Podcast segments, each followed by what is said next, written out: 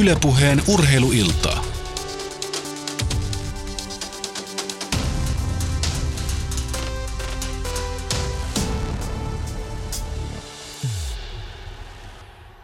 Oikein hyvää keskiviikkoiltaa, hyvät kuulijat. Ja nyt sitten lähdetään pyörittämään Yle Puheen urheiluiltaa työnimikkeellä manageri, agentti ja promoottori. Ja Studioon olemme saaneet tänään vieraaksi Jukka Virtasen. Sinä olet kyllä puhtaasti manageri. Tervetuloa. Kiitoksia. Hyvää iltaa kuulijoille. Sen lisäksi, että tota, olet vahvasti menestyvien suomalaisten urheilijoiden taustalla, niin, niin kyllä sitä itsekin on jotain saatu aikaan. Tai olla urheiluhullu niin kuin koko ikäs. Niin. No joo, velipoika vei kuusivuotiaana ensimmäisen kerran yleisurheilukentälle. Siitä se kai suurin piirtein alkoi. Ja silloin muinoin en edes tiennyt, että voisi joskus jopa olla oikein töissäkin täällä. Että, että urheilun parissa melkein mennyt koko, koko ikä ja onneksi on jatkunut vielä näinkin pitkään. Tällä hetkellä tallissa, jos niin voidaan sanoa, tai olet urheilijoiden taustalla, no Norlotta Nesirin tiedän ja, ja Leopekka Tähden tunnen, mutta on myös muutamia muita. No joo, varmaan Eva Wallströminkin saatat tuntea kohtuullisen hyvin, mutta tota, niin, Rosa Mört on sitten sulle jo pikkusen vieraampi. Niin jos nyt olisit kysynyt kylmiltä kysymyksen, niin olisin punottanut tässä ja yrittänyt selitellä, mutta onneksi saatiin keskustella ennen lähetyksen alkua, että todella lupaavasta uimarista on kysymys. Niin. Kyllä näin jo 16 keväällä ja, ja tota, niin, jo tässä vaiheessa niin Anna-Maria Seppälän ikäkausiennätyksiä rikkonut, että että siinä mielessä niin, niin lupaava mahdollinen niin tuleva tähti, mutta tota, niin, niin kuin paljon tiedetään uintihistoriasta, niin niitä ei ihan joka vuosi eikä edes joka vuosikymmen tuu, että tota, niin Jani Sieviset ja Antti Kasviat on harvinaisuuksia ja 90-luvun jälkeen ei ole ihan samanlaista menestystä tullut. Jere, mikä se sun laji on? Mihin Jukka voisi sua manageroida? No stadi liikaa, mä pelaan kiekko, että jos siitä yhtään ylemmässä on valtuuksia, mutta sijoittaa tuossa jääkiekon parissa, niin kaikki, kaikki tota, sopimuspaperit otetaan vastaan. Mä tiedän, että pidät huolta tänään myös siitä, että urheiluilta että yle.fi ja sitten se hashtag-merkki, jonka jälkeen kirjoitetaan jotain. Urheiluilta kannattaa kirjoittaa siihen perään, niin sitten pääsee tännekin asti viestit ja kysymykset tulemaan. Ja tosiaan Shoutbox myöskin palvelee koko illan kasiin asti osoitteessa yle.fi kautta puhe. Jukka, hymistellään nyt vähän, kun oot kerran täällä, niin, tota, niin, niin mitäs kaikkea se Nooralotta tänä vuonna saa aikaa? Jaa, jos hänet kysyttäisiin, niin se sanoisi, että tota, niin tavoitellaan nyt sitä EM-hallien finaalipaikkaa.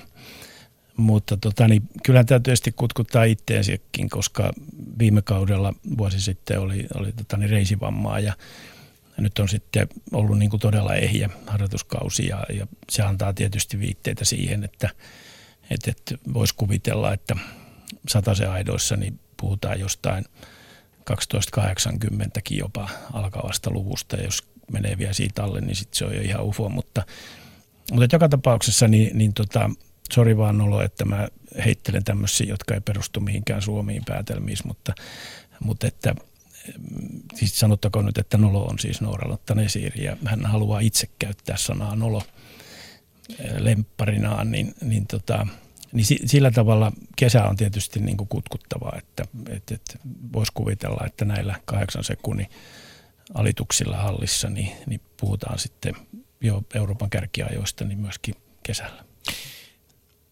jotta mennään siihen varsinaiseen aiheeseen, niin, niin onko tämä työjako nyt sillä lailla yksinkertainen, että sinä luot ne mahdollisuudet ja edellytykset taustavoimana, että, että erilaisten toimijoiden kanssa yhteistyösopimuksen myötä luodaan se tilanne, että Norlotta Nesiri voi tehdä kaiken sen, mitä harjoittelu – edellyttää, jotta paikka maailman parhaana tai parhaimpien aitajuoksijoiden ihan siellä top-kärjessä toteutetaan. Se kai on se ensisijainen tavoite, että on mahdollisuus tehdä kaikki se, mitä tämä tie huipulle, ihan äärimmäiselle huipulle vaatii.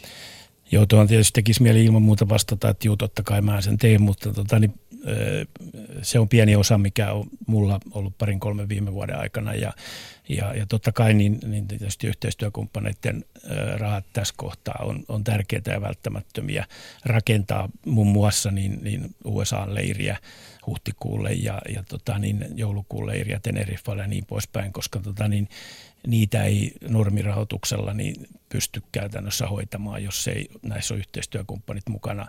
Mutta se, että Nooralotta on päässyt tuohon vaiheeseen, kun hän on, niin, niin siinä on valtava määrä töitä niin seuravalmentajasta alkaen omasta perheestä, joka on tukenut ja rahoittanut ja tehnyt kaikkia asioita. Et me unohdetaan monta kertaa se perustyö, joka tapahtuu niin kuin tällä niin sanotulla ruohonjuuritasolla, jossa on kuitenkin paljon osaamista ja tekemistä. Niin, se on aika hauskaa, että juuri eilähän esimerkiksi opetus- ja kulttuuriministeriön kautta veikkausvoittovaroista, niin esimerkiksi järjestöjen valtionavut jaettiin. Ja sitten kun ruvetaan oikeasti miettimään, että siis, siis järjestelmähän on oivallinen, meillä on järjestelmä, jolla me saadaan tukea, mutta ja summakin on merkittävä, että lähes 150 miljoonaahan on se, mitä veikkausvoittovaroista urheilun kautta ja niin edelleen – mutta silti kunnat, ennen kaikkea kotitaloudet ja, ja sitten tota, kaupalliset toimijat, niin, niin ei se valtioraha nyt kuitenkaan ole kuin kun kohtuullinen osa, että se, aikanaanhan se oli niin, että Helsingin kaupungin liikuntabudjetti oli suunnilleen samaa luokkaa kuin valtion liikuntabudjetti. Ja nyt sitten on tultu tilanteeseen, jossa veikkausvoittovarat on kasvanut sitä vauhtia, että kaupunki on jää, vähän jäänyt väliin, mutta sekin kuitenkin lähes 100 miljoonaa. Että nämä, nämä on hauskoja nämä suuruusluokat. Kymppitonni on iso raha, kun puhutaan sponsorille ja sitten kun puhutaan kotitalouksista, niin puhutaan kuitenkin sadoista miljoonista ja miljardista. Joo, ja se on ihan hyvä, että kotitaloudet ei pidä kirjanpitoa siitä, kuinka paljon ne on rahaa laittanut vuosikymmenten aikana, koska tota, niin se voisi pelähdyttää aika monen, vaikkei se huonoon tarkoitukseen mene, mutta, tota, niin, mutta kyllähän se, niin kuin, se suomalainen urheilu, niin kyllä se edelleen nojaa niin perheisiin ja vapaaehtoistyöhön ja sieltä se lähtee ja onneksi niitä rahoja ei sinällänsä mitata ja, ja se antaa oman mielihyvänsä tekijöille. Niin ja vähän varmaan, vähän varmaan myös joskus manageriakin harmittaa ja taustavoimaa se, että kun puhutaan NHL-pelaajien miljoonista, niin siinä niin jotenkin aina välillä nämä asiat menee niin kuin väärään suuruusluokkaan, että, että tota, et niin, kuitenkin siis se... niitä NHL-miljonääriä, tai muuten just, eiköhän maanantaina urheiluliitos illassa tämä sama tullut esiin, että niitä on kuitenkin selvästi vähemmän kuin veikkausvoittomiljonääriä tai lottomiljonääriä Suomessa. Joo, niinhän se menee, että tota, niin nämä kiinnostaa tietysti ihmisiä, vaikkei niistä summia edes kunnolla ymmärrä, että, että minkälaisista rahoista puhutaan, ja sitten se on kuitenkin pieni osa, ja, ja, ja hirveän vähän sitten puhutaan niistä, jotka ei ole koskaan päässyt edes edes ehdokkaaksi NHL, että olisi edes mahdollista päästä sinne. Mutta niin se toimii, eikä siinä sinänsä ole, me ollaan kilpailuyhteiskunnassa, johon urheilukin kuuluu yhtenä kilpailuna. Mutta jos ajatellaan sun urheilijoita, Eeva Wallströmiä, Leo-Pekka Tähteä, Norlotta Nesiiriä ja, ja nuorta uimaritoivoa, niin tota, onko heidän tilanteensa nyt se, että kaikella sillä yhteistyöllä, mitä tehdään, on voitu luoda järjestelmä, että he voivat tehdä sen, mitä heidän harjoittelunsa edellyttää. Että ei jouduta tekemään kompromisseja, että voi kun mä nyt en voi lähteä tuolle leirille, kun ei saa rahaa, ja ei mä voi oikeastaan hoitaa lihaskuntoa, lihashuoltoa, kun ei ole rahaa ja niin edelleen. Onko tämä vaihe ylitetty? No joo, voidaan ihan rehellisesti sanoa, että kaikkien muiden osalta paitsi Rosa Mörtin kohdalla, että, että, että tota, niin nuori uimari, niin se näyttää olevan edelleen se tilanne, että, että niin semmoisia, jotka haluaisi tavallaan niin sijoittaa tulevaisuuteen, niin, niin tota, niitä on kuitenkin näinä taloudellisena aikoina niin yhä vähemmän ja, ja ne on niin kuin, kuitenkin niin kuin monissa suhteissa niin se semmoinen pohja, millä sitten niitä huippuja pystytään luomaan. Eli silloin kun kun alkaa niin kuin pikkusen menestystä tulemaan ja ollaan lähellä suomalaista kärkeä, niin silloin oikeastaan se rahan tarve olisi kaikkein suurin. Koska sitten kun ollaan huipulla, niin kuin esimerkiksi nämä kolme muuta mun manageroitavaa, niin, niin on siinä tilanteessa, että, että he ei tarvitse niin kuin kysyit, niin kompromisseja tehdä, vaan että he, he pystyvät niin toteuttamaan sitä omaa tekemistään. Mutta, tota, niin, mutta näiden nuorten urheilijoiden kohdalla niin toivoisi, että yritykset suhtautuisi investoiden. Mutta aikamoinen niin kuin tavallaan dilemma, kun rupeaa miettimään sitä asiaa, että, että siis joudutaan tekemään kompromisseja, eli ei voida harjoitella niin hyvin kuin pitäisi harjoitella, että, että kyllä tässä vielä tekemistä on, ja, ja sitten kun siihen otetaan huomioon, no kyllähän kaiken aikaa olympiakomitean huippuurheiluyksikkö esimerkiksi ja akatemiat ja, ja urheiluopistot ja seurat ja liitot pyrkii tekemään kaikkensa, mutta et, tämä on se asia, mihin mä oon kaikkein useimmin törmännyt urheilijoiden kanssa, että kun sä sitten kuitenkin kysyt, niin käy ilmi, että et sen sijaan, että puhuttaisiin siitä, että jääkö takataskuun satasia mm. tuhansia tai kymmeniä tuhansia, puhumattakaan miljoonista, niin ei se ole se juttu, vaan se, että en mä nyt oikein taida sinne lumileidille voida lähteä, kun ei ole rahaa. Siis ei voida harjoitella niin hyvin kuin pitää. Ni, niin nämä on jotenkin aina tietyllä tavalla, en nyt sano surullista, mutta jotain siihen suuntaan. Niin tuohon voisi vielä oikeastaan sanoa niinkin pienen nyanssin, että, että puhutaan nyt uinnista, vaikka Rosa Mörtilaista, niin, niin tota, meillä on ympäri Suomen paljon paikkakuntia, jossa sä et voi kesällä edes harjoitella. Et, et avovesiuinti on melkein ainoa mahdollisuus, tai sitten sä joudut matkustaa jonnekin jonkun matkan päähän. Mutta sitten toisaalta, sit toisaalta tietysti täytyy sanoa se, että, että, tota, että onhan meillä Suomessa kuitenkin niin kuin hyviä fasiliteetteja. Et meillä on joskus vähän niin kuin varmaan äh, haluttomuutta järjestellä asioita niin, että ne toimisi. Ja, nyt keskustellaan esimerkiksi voimakkaasti siitä, että onko urheilulukiojärjestelmä paikallaan, voiko urheilija suorittaa lukionsa neljässä vuodessa, ynnä muuta, ynnä muuta, et, et, tai kuka tahansa lahjakas jossakin, niin, niin tavallaan, että et kun fasiliteetit on, että et joskus vaan se halu toimia, niin riittäisi, eikö niin? Mm. Joo, ja mitä Uimahallejakin on nimittäin. Joo, joo, siis kyllä se monesti on, on järjestelystä kiinni ja, ja Jona esimerkkinä Jani Sievinen, jonka asioita aikanaan hoidin, niin, tota, niin kyllä hänelle järjestettiin kunnan puolesta mahdollisuus. No rata oli 25 metriä, mutta kyllä niin kuin monesti on, on kysymys myöskin ihan siitä, ei pelkästään siitä, että onko mahdollista ja resursseja, vai onko myöskin haluja, että, että, että kyllä se, kyllä se on, on ihan semmoinen asenteinen. Mutta urheilulukioista, niin pakko sen verran kommentoida tuohon väliin, että, että mä uskon kuitenkin, että vaikka nyt on keskusteltu niidenkin niin kuin tarpeellisuudesta ja järkevyydestä jopa, mutta mä uskon siihen, että edelleen niin kuitenkin niin iso osa suomalaista urheiluihmistä ja, ja muutakin yleisöä, niin, niin haluaa sitä huippurheilumenestystä ja, ja se ei vaan tänä päivänä ole mahdollista, jos ei sitä koulua ja opiskelua pysty jotenkin yhdistämään siihen harjoitteluun. Se on ehdottomasti selvä asia. No joka tapauksessa nyt puhutaan managerin kanssa. Palloilulajeissa puhutaan aika pitkälle agenteista ja, ja tota, pelaaja-agenteista, taustavoimia nekin, mutta se, se logiikka tietysti yksilöurheilun ja joukkueurheilun välillä on sillä lailla erilainen, että, että yksilöurheilussa manageri pyrkii olemaan taustalla, hoitamaan asioita ja järjestämään sitä taloudellista tukea ja sitten pelaaja-agentin managerointirooli on siinä, että hän yrittää tota, saada sitä pelaajaa oikeaan joukkueeseen ja pyrkii sitä kautta luomaan sen, sen turvan. Ja, ja se on mielenkiintoinen asia. Me tulemme tässä lähetyksessä ottamaan yhteyttä muun muassa Tapio Raatikaiseen ja Marko Casagrandeen, joka on palloliiton pääsihteeri. Tapio Raatikainen, entinen pelaaja ja, ja, ja tota, nykyinen sitten pelaaja-agentti, tehnyt pitkää päivätyötä niin kansainvälisten kuin suomalaistenkin pelaajien kanssa. Ja, ja Tietoni on se, että Marko Casagrande, palloliiton pääsihteeri, on junassa tällä hetkellä. Että meillä on semmoinen pieni riski, että, että linja saattaa katketa, mutta sitten soitellaan uudestaan. Marko, hyvää iltaa. Ilta, ilta täällä ollaan. Joo, riski on se, että, että suorassa lähetyksessä juna ajaa Pönttövuoren tunneli ja sitten katkee, mutta sille ei voida yhtään mitään. Öö, miten palloliiton pääsihteerinä noin periaatteessa suhtaudut pelaaja-agentteihin? Työn puolesta ollaan neutraaleja ja katsotaan, mitä, mitä FIFA meille määräyksiä asettaa, mutta lähtökohtaisesti totta kai agentit kuuluvat tähän bisnekseen ja ulkopalloon ja, ja lähdetään siitä liikkeelle, että ovat yksi toimija muiden joukossa sillä tavalla, kun määräykset sallii. Sanoit tuossa sen avain, neljä, neljä avainkirjainta FIFA ja, ja nyt niin kuin ihmettelen eh, vähän sitä, että korviin on kantautunut ja sinunkin kanssa keskusteltiin, että, että tuota, ikään kuin määräyksiä oltaisiin tai ohjeita ollaan löysentämässä, että käsittääkseni Suomessa esimerkiksi jokainen pelaaja-agentti on, on suorittanut ikään kuin kokeen tai kurssin ja lisäksi tota, ilmeisesti jotain taloudellisia takuumaksujärjestelmiä ja muita. Ja nyt ollaanko todella kansainvälisen jalkapalloliiton toimesta näitä järjestelmiä höllentämässä? No se järjestelmä on muuttumassa kokonaisuudessaan, että osittain höllentämässä, mutta myöskin sitten – kansallisille liitoille asetetaan aika paljon enemmän, enemmän vastuuta ja velvollisuuksia siitä, että mitä, mitä meidän tulee rekisteröidä näiden siirtojen osalta, nimenomaan näiden edustajien osalta. Ja aika paljon muuttuu, muuttuu asiat.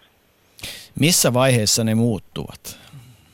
Nyt keväällä ensimmäinen neljättä alkaen, alkaen FIFA-määräysten mukaisesti jokaisen liiton liiton pitää lähteä soveltamaan näitä FIFAn määräyksiä minimistandardeina ja, ja meidän osalta sitten, sitten Suomessa niin tullaan tämän kevään aikana niitä vielä valmistelemaan, valmistelemaan ja sitten oikeastaan se varmasti kesän siirtoikkuna meillä sitten, milloin tapahtuu eniten siirtoja sitten ajatellen, ajatellen sitä esimerkiksi pääsarjaa, niin siellä ne varmasti sitten on ensimmäiset kokemukset vahvasti tästä järjestelmästä, mutta paljon tässä on töitä.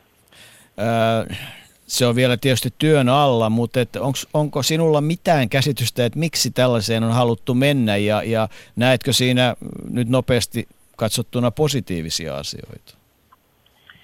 No joo, se varmastikin se tieto, mikä meillä ollaan, mutta FIFA kongressista oltu sitten tätä 800, 208 muun maan ää, mukana, mukana hyväksymässä tämä esitystä, mutta se mikä FIFAn ää, operatiivinen johto ja, ja muut, ketkä ovat tätä valmistelleet, niin heidän rationa on lähtökohtaisesti varmasti ollut se, että, että se vanha järjestelmä on, on ollut erittäin vaikea valvoa ja heidän arvioiden mukaan on kuitenkin ollut niin, että vaikka on ollut tämä lisenssijärjestelmä käytössä, niin noin 70 prosenttia siirroja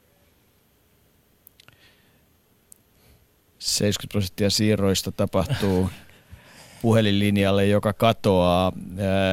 annetaan Marko Casagranden olla tovi rauhassa ja, ja ihmetellään hiukan asiaa. Tota, otetaan ihan tovin kuluttua yhteys Tapio Raatikaiseen ja palataan Marko Casagranden kanssa vaikkapa sitten seitsemän jälkeen puhelimessa uudestaan, koska tiedän, että siinä vaiheessa hän on pidemmällä.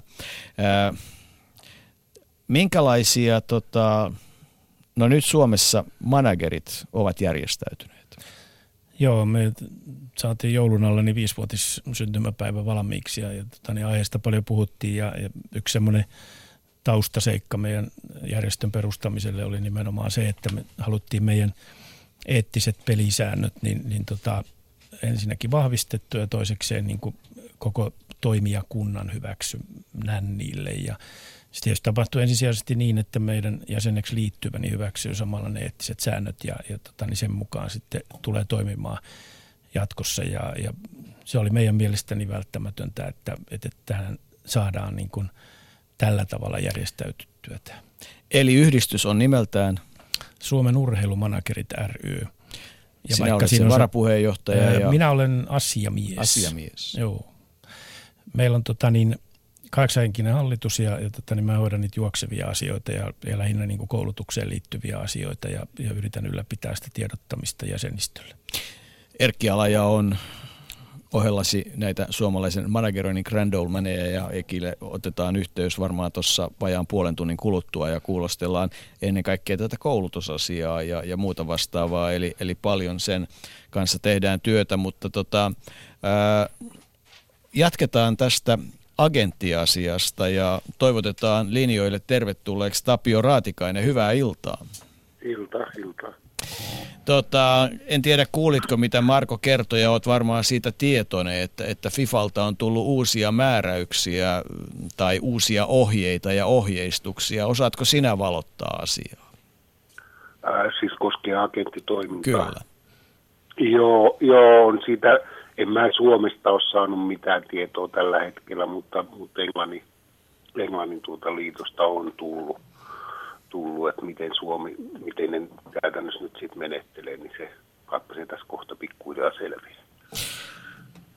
No toimit joka tapauksessa ää, pelaaja-agenttina ja olet tehnyt pitkää päivätyötä siinä.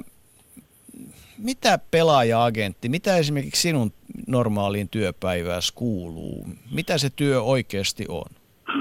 No normaalia työpäivää ei ole kahta samanlaista, ei ole, niitä ei voi sillä Arvasin, että verrata, meni miinaan, no niin. Verrata, mutta aika, aika pitkä sanotaan kilpailukauden aikana totta kai otteluiden seuraamisia, pelaajien tapaamisia, plus sitten, sitten tietenkin kun pääasiassa tässä mä toimin vaan ulos Suomesta, ei niinkään, ei niinkään Suomen sisällä tai, tai Suomeen. Että niitä on niin kuin vähemmän niitä hommia, niin, niin lähinnä tiedon hankitaan, mitä kukakin hakee ja yhteydenpito noihin kanssa tai näihin tässä verkostossa oleviin ihmisiin, ihmisiin ja näin poispäin. Joitakin pelaajia asioita, erinäköisiä asioiden hoitamisia ja tämmöisiä. Sinulta on pakko kysyä se, kun aika usein esimerkiksi puhutaan, että millainen on hyvä valmentaja ja millainen on hyvä agentti. Ja sitten toinen asia voisi olla, että millainen tota, on hyvä valmennettava. Minkälais, minkälainen on hyvä urheilija ja pelaaja agentin kannalta? Siis meikäläisen kannalta? Kyllä. No, tietysti se lähtökohta varmaan on, että nämä, nämä pelaajat on niin kuin, joita, joita pyritään viemään eteenpäin, on tietyn tasoisia kaikki, kaikki tuota minimissään. Mutta tietenkin sitten se, että, että omistautuu totaalisesti urheilulle, urheilulle että on niin kuin selkeät päämäärät olemassa ja ymmärtää sen, kuinka paljon pitää harjoitella, että, että edes pystyy pitämään sen nykyisen tasonsa puhumatta siitä, että pystyy nostamaan sitä. Ja myöskin se, että on realistinen ja tietää sen, tietää sen oman tilanteensa ja, ja millä lailla pitää menetellä, että siitä pääsee niin kuin eteenpäin vielä. Että monet, monet niin kuin haihattelee sillä että jos joku agentti on vielä vähän parempi puhumaankin, niin, niin niillä on niin kuin toinen jalka jossakin ulkomailla, vaikka ne on itse asiassa aika kaukana siitä vielä. Ja, että se, markkina on kuitenkin aika kovaa ja se tulee koko ajan kovemmaksi ja kovemmaksi. Että pelaajia on enempi vuosittain aina tarjolla, mitä aikaisemmin. Joo, täällä on kova, kova kilpailuasetelma. Myöskin Jukka Virtanen paikalla, terve. Niin tota, miten sä näet sen oman työn, niin, niin liittyykö siihen tämän pelaajan sopimusten tekemisen lisäksi, niin, niin missä määrin – sen pelaajan niin kuin muiden asioiden hoitoa tai julkisuuden hoitoa tai muuta, vai onko se kokonaan niin kuin seurojen tehtävä? Kyllä pelaaja-asioita Suomessa joutuu, Suomessa joutuu hoitaa myöskin ulkomailla, mutta meillä mulla on niin ulkomailla ihmiset, jotka tekee sen, ne asiat siellä. Mutta se on yksi, yksi osa myöskin tätä, että joissakin asioissa joutuu joissakin seurata ottaa, joissakin agentti se mikä, kun ajatellaan, että, että nyt siis raha on tullut siihen, että mistään muusta urheilussa ei oikein enää puhuta kuin rahasta ja palkasta, ja se on niin kuin tärkeämpi kuin esimerkiksi sijoitus, että kuinka monta dollaria se sai, eikä kuinka, kuin, miten se sijoittu. Aikaaks, aikaan saako tämä keskustelu, kirjoittelu ja julkinen kuva sen, että pelaajien ajatusmaailma häiriintyy? No en, en mä oikeastaan näkisi sitä sillä lailla, että se on, se on varmaan niin kuin meille suomalaisille pienempi ongelma, kun meillä on niin kuin isompi ongelma se, että pääsee ulos. Me oikein, harvan, harvan kohdalla niin kuin tilanne tulee sillä että aletaan niin kuin miettiä, että mistä eniten saa rahaa, vaan useimmiten se tilanne on se, minne pääsee täältä. No entä sitten sellainen tilanne, että kun oot tehnyt valtavasti työn ja oot sitten löytänyt mielestä sellaisen paikan, jonne tota, Matti kannattaa lähettää työnimellä Matti, niin tota, ja sitten sä esität sen asian ja on sovittu, että, että on tehty tämmöinen, että Matti haluaa ulkomaille, mutta sitten kun sä esität, että tonne mennään ja tässä on sopimus, no en mie nyt kuitenkaan. Käykö tämmöistä, onko se kiusallista? Öö, siis pelaajallahan on aina se viimeinen valinta – valinta. Se tulee, jos pelaaja näin päätyy, että sinne mene, niin sitä täytyy kunnioittaa. Mä en, mä en ole koskaan tehnyt pelaajan puolesta valintoja. Ja se ei vaan toiminut se yhtälö ja sillä siis se kuuluu tähän ammattiin ihan oleellisena osana. Minkälaisia sun sopimukset näiden pelaajien kanssa on, että jos nyt sitten käy niin, että, että, että menee jostain syystä sukset ristiin tai, tai muuten vaan puolin tai toisin ei homma toimi tai haluatte erillenne toisista, niin minkälaisia sopimuksia sulla on näiden pelaajien kanssa? Ne, ne on määräaikaisia, määräaikaisia ja tuota, niin ne uusitaan tai ei uusita. Että kyllä tässäkin niin kuin asiakkaita tulee ja menee. Niin se on jokaisella agentilla missä tahansa toimiikin. Niin ei niitä, ei niitä niin kuin ikuisuussuhteita varmaan montaa ole, joka on niin kuin koko kilpailuuran ajaa, mutta kyllä niitäkin on. on että useimmiten se on sit siinä on jonkun, voi olla tyytymättömyys, tykkää, että ei ole saatu aikaa, aikaan tarpeeksi tai, tai joku muu syy, mikä se nyt sitten onkaan. Niin. Miten, tota, miten agentin toimintaa vaikuttaa esimerkiksi sen tyyppiset asiat, kun esimerkiksi tänään nyt sitten Kreikan hallitus on asettanut maan ammattijalkapallosarjat pelikieltoon väkivaltaisuuksien takia, kun perinteistä olympiakkosia ja panatinaikkosen välistä nujakointia. Miten niin kuin tämä tämän tyyppinen osa, väkivalta, rasismi, tappelut, muut, niin mit, miten se näkyy sun työssäsi? No lähinnä tietysti sanotaan Mulla on ulkomaalaisia asiakkaitakin aika, aika lukuisia ja toimii aika paljon myöskin sillä pelaajien kanssa, jotka ei ole Suomeen nähnytkään koskaan. Niin täytyy, totta kai täytyy ottaa huomioon, että jossakin paikoissa, jossakin maassa, jossakin seuroissa rasismi saattaa olla niin kuin semmoinen asia, joka on otettava huomioon, siitä on keskusteltava. Mutta sitten taas nämä niin katsomon väkivallat kannattaa, niihin nyt ei oikein sillä lailla sillä lailla voi ottaa niin kuin mitään kantaa, eikä niihin voi heiltä käsin, heiltä käsin edes millään lailla varautua, varautua mutta tuota, niin, hyvä on tietää kuitenkin, että jotkut saattaa, jotkut fanit saattaa olla aika aggressiivisia pelaajia kohtaan myöskin jossakin maassa, jos, jos asiat ei oikein luista. Mutta hyvä, hyvä niistä olla tietoinen, että tämmöinen saattaa tulla sitten joku päivä eteen. Tällä nettisivuilla kysytään, että onko sun mielestä agentit saaneet erityisesti jalkapallomaailmasta tietenkin, kun siellä nyt on vuosien varrella kauppa, summat on kasvaneet, niin sitten agenttienkin sivu siitä päältä on kasvanut aika suureen rooliin, niin onko agentit jo saaneet vähän liian ison roolin tuossa kaupan, pelaajien kaupankäynnissä maailmalla, kun tuntuu, että agentit on jo se alulle tekijä voima, mikä, alulle paneva voima, mikä sen kaupan laittaa käytäntöön. Ehkä vähän suhmuroimalla jo selän takana, kun pelaaja ei uskalla sitä omaa pahaa mieltään joukkueessa esittää, niin sitten agentti on, tulee tämän kanssa ulos ja on hieronut kauppaa muiden joukkueiden kanssa jo. No se käytännössä se toimintaa kuitenkin, kuitenkin sillä että jos pelaaja sanoo, että mä haluaisin liikahtaa eteenpäin johkaan, niin sitä seuraa aktiivisesti sitten haetaan ja, haetaan ja tuota, niin ei se, ei se sen kummempaa, se on joka puolella samanlaista. Voisi toimeksiantaja voi olla seurakin aivan hyvin, että me halutaan eroon tuossa pelaajasta nyt ei se, ei se, ei se yksipuolisesti pelaaja tietenkään ole aina se työnantaja. Ja, mutta en mä tiedä, onko se nyt se rooli suurentunut vai ei. Kyllä, kyllä niin kuin jos puhutaan Suomesta tällä hetkellä, niin, niin kyllä se päättäjä on ja se, jolla on tällä hetkellä täysin valta, niin on seura. Koska se, se markkinat on ihan täysin seurojen markkinat tällä hetkellä.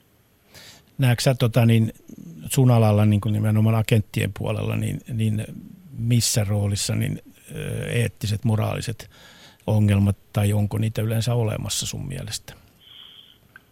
No, tietyt säännöt on, jota pitäisi noudattaa ja kyllä mä uskon ainakin, että ne, jotka tässä toimii, joilla, meillä tässä lisenssi on, niin noudattaa niitä. Mutta mut totta kai sitten nämä, joilla ei ole, niin niitähän ei koske mikään säännöstöt.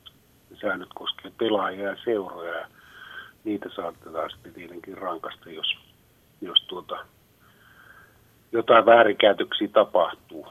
Näek, anteeksi, niin. näetkö tähän lisenssijärjestelmään liittyen sitten, kun nyt tätä ollaan muuttamassa, niin, niin tota, että tässä on tietty uhka olemassa, jos tota, niin eri maissa lisenssointijärjestelmä on ehkä vähän erilainen kuin Suomessa?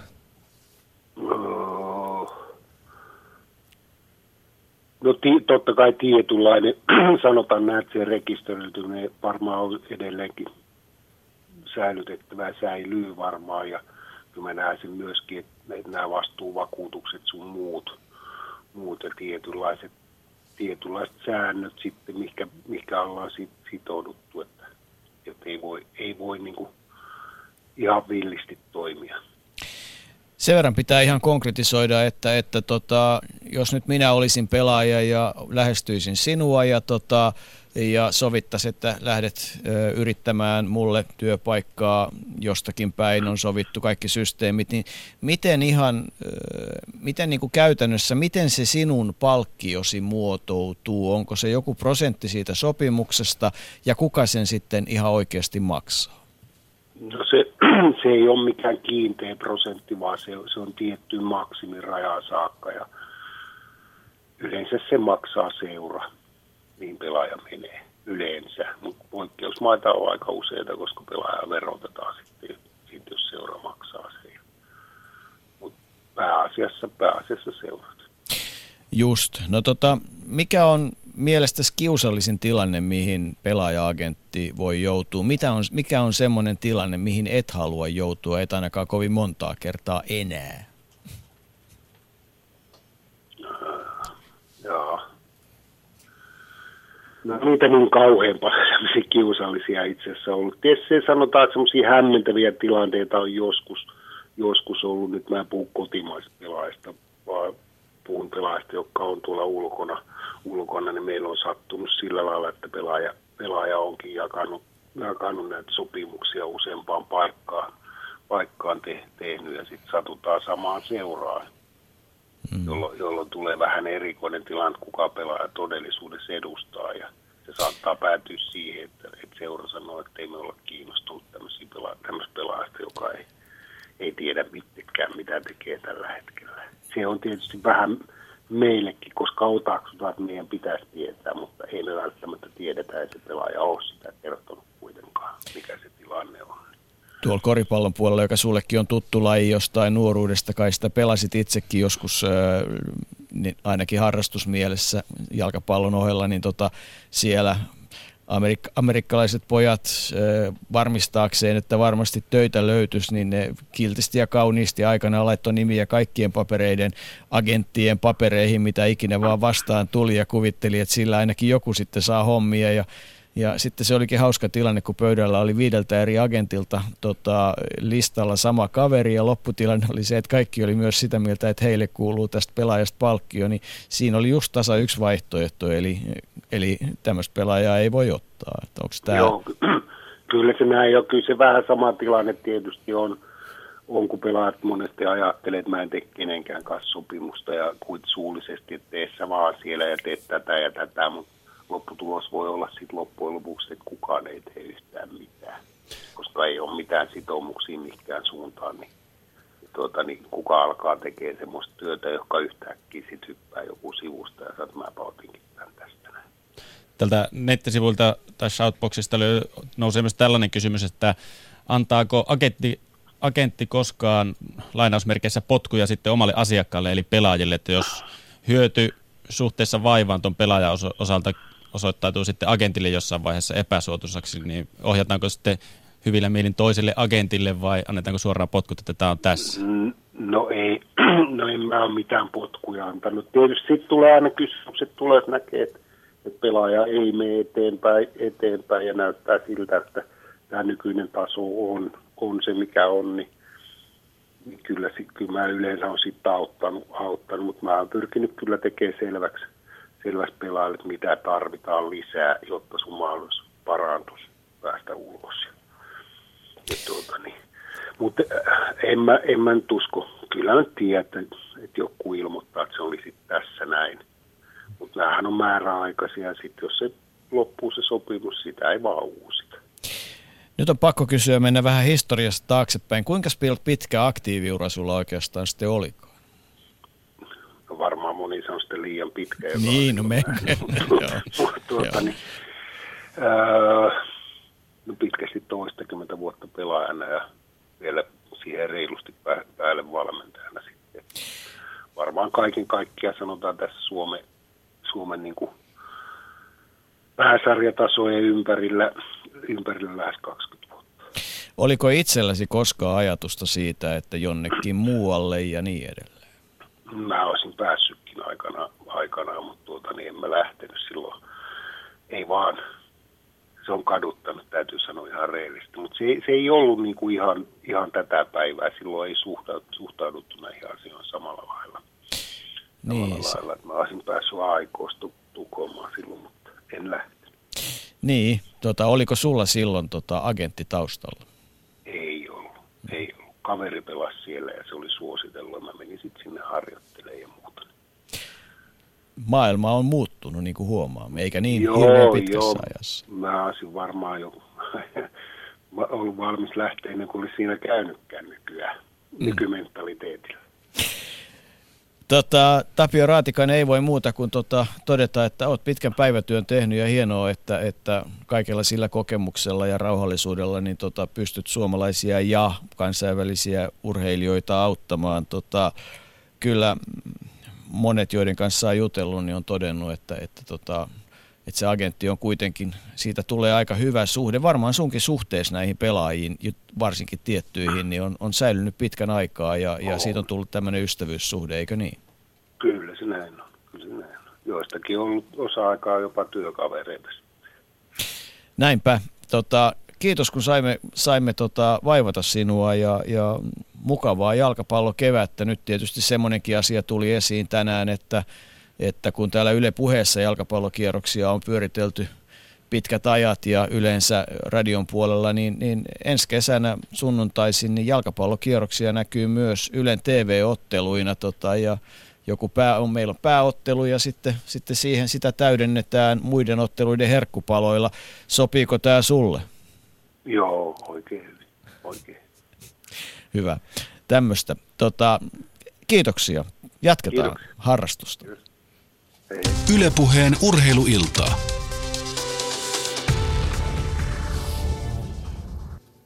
Kukas äh, Nuoralotan kilpailemaan myy?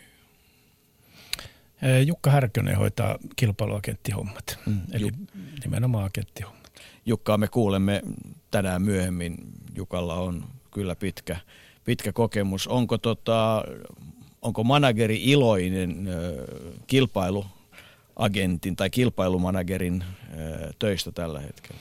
Erinomaisen ja, ja tota, niin, Kaimahan on, on Suomen johtavia, ei ainoa, mutta johtavia, eli, eli tota, niin ehdottoman kova ammattilainen ja omaa varmaan yksi, yksi, yhdet ehkä parhaat yhteydet suomalaisista yleisurheiluihmisistä niin maailmalle, että, että sillä lailla niin kuin hänelle on tuttu kaikki kilpailujärjestäjät ja erittäin hyvä juttu, että, että Noora Lotta on hänet saanut agentiksi. Miten tota tänä päivänä, niin, niin kuinka merkittävä osa Nooralotan, Nooralotan budjetista muotoutuu siitä, että A pääsee kilpailuihin ja B pärjää sieltä? No ei se, se ei ole vielä merkittävässä roolissa sinällänsä ja esimerkiksi yhteistyösopimuksiin niin ei varsinaisesti bonukset kuulu eikä liity tässä vaiheessa ja, ja tota niin, ja ne palkkiot, joita, joita sitä kautta tulee, ne ei myöskään vielä merkitse iso rooli. Mutta totta kai tietysti niin kuin varustepuolella sillä on merkitystä, että, että pärjää siellä ja, ja saa edelleen varustesopimuksia ja näin poispäin. Että, että se on, sitä kautta se on niin kuin enemmän tärkeä. Mutta hän, hän on just siinä niin kuin vedenjakajalla, että, että, että läpimurto voi tapahtua jo tulevana kesänä, että, että, sillä lailla, jolloin sitten tietysti niin kuin kilpailujen – korvaukset ja, ja tämä esiintyminen kansainvälisiin kentillä, niin, niin sitten tulee merkittävämpään rooliin. Mutta sitten kun sä oot esimerkiksi sanotaan nyt ö, kollegasi Tero Heiskan urheilija, keihääheittäjä tai jotain muuta, niin, tota, niin silloin kun Timatti-liigassa pääsee jatkuvasti heittämään, niin, niin sitten sillä alkaa olla jo merkitystä. Joo, totta kai se on, se on vaihe, vaihe jolloin tota, niin ilman muuta, että jos kärkisijoista taistelee, niin ja, ja sitten sekin pitää muistaa, että meille keihääheitto on tietysti rakas ja, ja se on suomalaisille yhteistyökumppaneille tärkeä, mutta toisaalta maailmalla niin, niin tota, pikajuoksut on sitten taas ihan eri luokan kiinnostuksen kohteena niin kuin kansainvälisesti, että, että jos Nuoralotta samalla lailla olisi kisailemassa kärkipaikoista timanttiliikassa, niin, niin se on todennäköisesti kansainvälisesti isosti merkittävämpi kuin keihäheitto. No Shoutboxissa on kysymys, että miten urheilija hankkii näitä henkilökohtaisia sponsseja, että kasaantuuko kaikki vastuu managerille vai onko muitakin väyliä, mitä kautta henkilökohtaisia sponsoreita mahdollisesti urheilija saa? No käytännössä tässä vaiheessa, kun hänen uransa on, on niin, että on kuitenkin niin kuin Suomen ykköstähti, niin silloin se on manageri, joka hoitaa. Toki tietysti hänelle tulee itselle kysymyksiä ja, ja, ja tarjouksiakin jopa jo nyt tänä päivänä, mutta hän ohjaa ne mulle kaikki, mm. että mä hoidan, hoidan ne kyllä. Mutta toki tietysti seuran kautta hän saa tukea ja, ja sitä kautta tulee tietysti seurahankkimia yhteistyökumppaneita. Että Turun Urheiluliitolla on, on omat yhteistyökumppanit, joiden eh, niin kuin tunnusten alla niin Noralotta esiintyy SM-kisoissa. No miten sitten kiinnostaa tällainenkin juttu, että onko se sun päätettävissä näiden eh, henkilökohtaisten sponsorien esimerkiksi no sanotaan nyt mikä vaan sponsori sieltä sulle soittaa, niin sulla on päätettävissä se, että mikä Nooralotalle sopii vai kysyykö sä Nooralotalta koskaan, että hyväksytkö tämän ja tämän sponssin? No joo, ei tässä nyt onneksi mitään runsaa, tai onneksi ikävä kyllä mitään runsauden pulaa, että täytyisi valita, että kenet ottaa, mutta, mutta sillä lailla kaikkien urheilijoiden kanssa niin käydään aina läpi tämä keskustelu ennen kuin mä aloitan yhteistyön. Ja uskon, että useimmat managerit tekee sen saman, että, että käydään niin kuin läpi se, että minkälainen käsitys urheilijalla on itse itsestään. Ja, ja siinä voidaan sivuta niin kuin niitä yhteistyöalueita, joiden kanssa ei haluta olla missään tekemisissä. Ja, ja se on enemmän niin päin, että se on niin kuin poissulkevaa. Mutta että kyllä mä sitten, kun tulee ehdotuksia niin, että se näyttää vakavasti otettavalta, niin kyllä mä aina niin kuin nololle sitten laitan viestin, että tämmöinen on, että miltä susta tuntuu, että, että natsaako sun omiin ajatuksiin. Että, että kyllä mä sillä testaan se etukäteen. No, miltä sinun silmiisi näyttää esimerkiksi se, mitä nyt on ihan turhan, tai no en tiedä onko turhan paljon, mutta on noussut isoon rooliin se, että mitä nyt esimerkiksi Falunissa on tapahtunut, kun tämmöistä tuotesijoittelua pyritään tekemään vastoin periaatteessa kai jonkinlaisia yhteisiä, tai sanotaan, että miten ammattilainen näkee tämän asian? No joo, sä viittaat varmaan Ivo Niskasen viimeaikaisiin juomajuttuihin ja, ja tota, niin mä tietysti näen sillä, että – että kun meillä on pienet piirit Suomen urheilussa ja, ja tota niin, me ollaan kaikki toisistamme riippuvaisia, niin, niin meidän pitää niin kuin pyrkiä löytämään ne yhteiset pelisäännöt, joiden kanssa eletään ja ollaan. Koska tota niin, meillä on kuitenkin aika monta porrasta, jossa on kyllä helppo saada niin kuin aikaan ristiriitoja, että se ei, se ei kauheasti vaadi, koska meillä on seuran intressit, liiton intressit, olympiakomitean intressit, urheilijan ja yhteistyökumppaneiden niin, niin siinä on kuitenkin semmoinen palapeli, että, että, että siinä on kyllä törmäyskursseja enemmän kuin paljon, mutta että niin kuin mä toivoisin, että näistä asioista urheilijan kanssa ja, ja urheilija itse niin kuin mahdollisimman paljon kävisi keskustelua, että mistä kokonaisuudesta on kysymys ja, ja mikä kaikki asiat vaikuttaa siihen, että hän on esimerkiksi huipulle aikanaan päässyt. Eli ei pelkästään se, mikä on se tämän hetken tilanne ja miten pystyy tämän hetken yhteistyökumppanille tarjoamaan maksimaalisen näkyvyyden, vaan että se kokonaisuus, että mistä hän on niin kuin huipulla aikanaan rakennettu. Haluaako yhteistyökumppani aina myös semmoisen maksimaalisen vain julkisuuden, jossa on tämmöisiä kiusallisia sivujuonteita? Et eikö siinä niin kuin, ainakin jos itse miettisin omaa tuotettani tai muuta, niin en välttämättä ihan kaikkea vain julkisuutta haluaisi.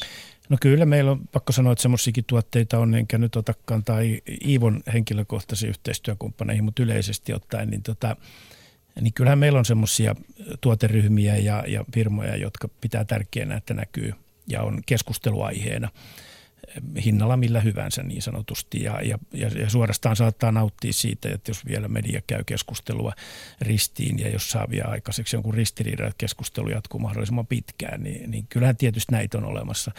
Mutta tietysti niin valtaosa yrityksistä totta kai vahtii sitä omaa imakoa ja, ja ei halua olla osapuolena silloin, kun riitelee, koska riita, riitatilanteessa yleensä käy niin, että johonkin suuntaan aina pyllistää, että, että se ei ole eduksi useimmille yrityksille. No nyt ei riidellä eikä riidellä myöskään puhelimessa. Tota, Erkki Ala ja oikein hyvää iltaa. Samoin, hyvää iltaa sinne. Moijakin. Moi moi.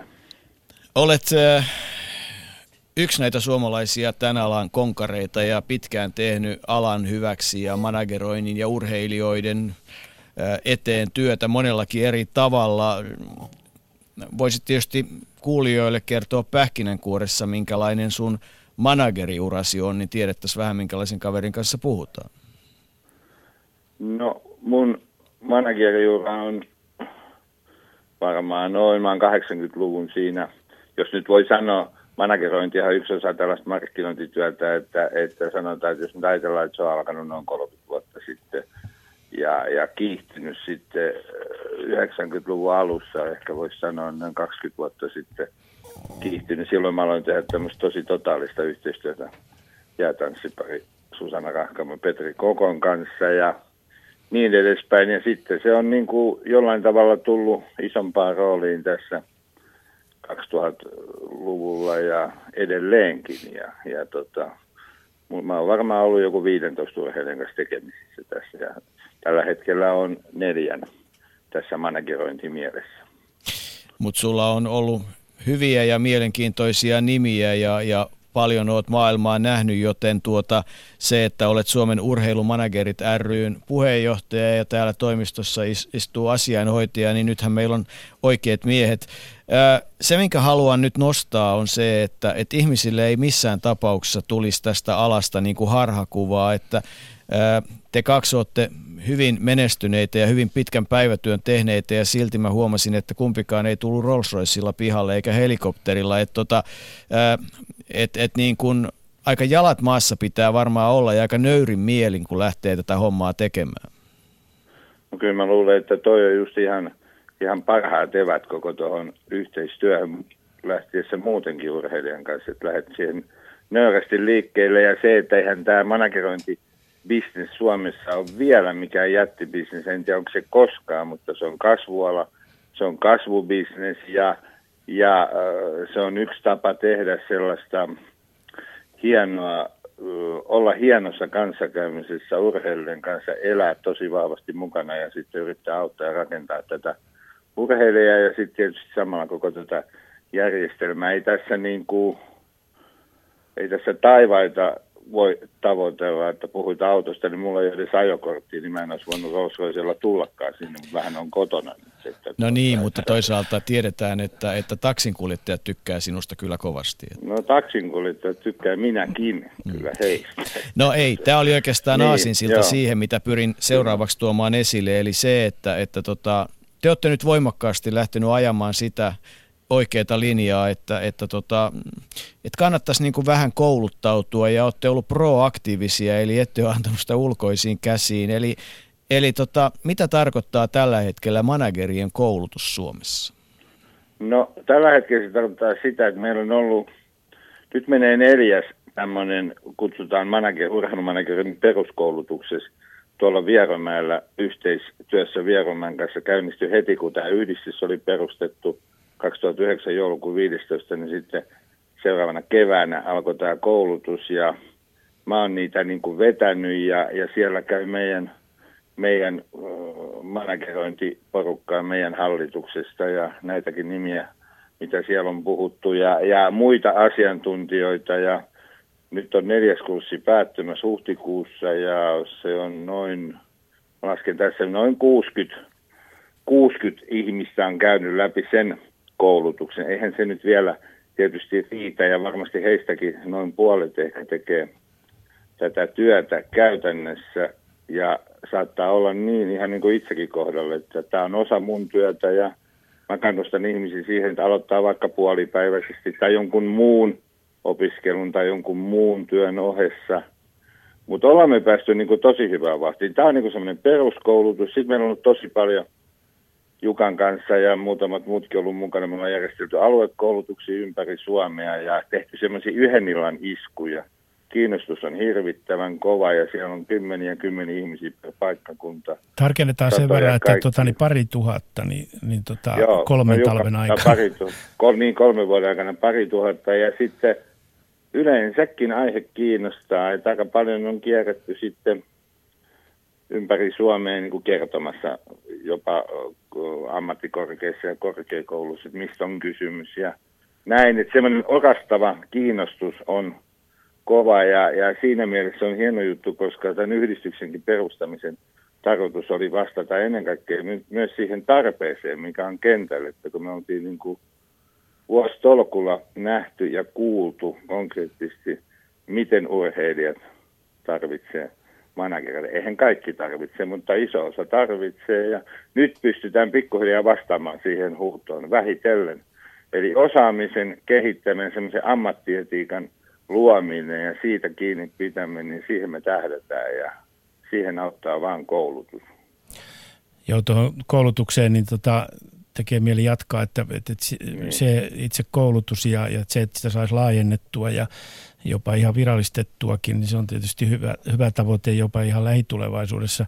Mutta se, mikä on ollut niin kuin hyvä näiden aluekoulutusten osalta, niin, niin se mielenkiinnon suuruus, mikä on tähän niin kuin tekemiseen, eli, eli managerina olemiseen, ja sitten taas toisaalla se semmoinen tietty valmiina oleva väärinkäsitys siitä, että managerointi on jotain hohdokasta ja, ja arvokasta ja ison rahan kanssa toimimista niin tota, nämä on niin semmoisia tärkeitä asioita, jotka pitää hyödyntää. Eli se, että, että se on yhdenlaista seuratyötä, jossa tota, niin mahdollistetaan niitä urheilijoiden tekemisiä.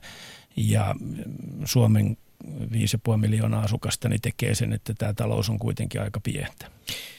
Niin, ja Erkki Ale täytyy sekin sanoa, että kun rupeaa miettimään sitä, että, että seurat, seurojen toiminta ammattimaistuu kaiken aikaa, ja, ja tota, niin eikö nyt tämä kokemus, mitä esimerkiksi teidän koulutuksen kautta tulee yhdistettynä muuhun koulutukseen ja sitten vähän elämän kokemukseen ja siihen, että vähän tietää, niin eikö se olisi loistava pohja lähteä tekemään sitten myös tämmöistä seuran ähm, ammattimaisempaa markkinointityötä? No kyllä nyt puhut hyvin ajankohtaisesta aiheesta, mikä me ollaan tiedostettu tästä. Tässä on muutama, muutama vuoden ajan itse asiassa jo vähän niin kuin näihin koulutuksiin on tätäkin elementtiä pyritty sijoittamaan ja sisällyttämään ja on käyty keskusteluja jo urheilun öö, sanoisinko kattojärjestöjen kanssa näistä asioista. Että mä uskon, että, ja olen sitä mieltä, että maahan pitäisi luoda itse asiassa muutaman vuoden tähtäimellä semmoinen kokonaisvaltainen tämän alan koulutusjärjestelmä, jossa me mentäisiin niin yhteen suuntaan, jossa olisi yhteinen niin kuin tällainen näkemys ja visio. Mä uskon, että me voidaan olla siinäkin aika, aika hyvinä katalysaattoreina, me managerit, ja ollaan kyllä jo oltukin.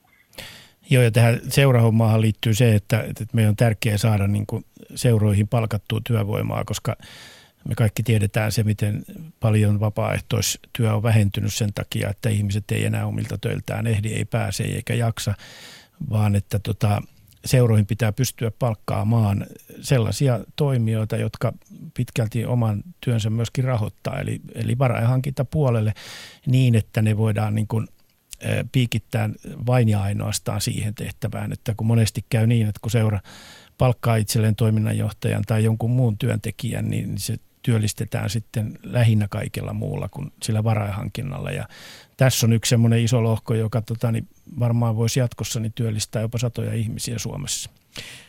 Erkki Alaja, kun olet toiminut myös esimerkiksi Mikael Forsellin taustalla, niin, niin olet ollut hänen olet hoitanut hänen asioitaan managerina, mutta että hänellä on tietysti ollut sitten pelaaja-agentti. Minkälaista on ollut tota, agentin ja managerin välinen yhteistyö?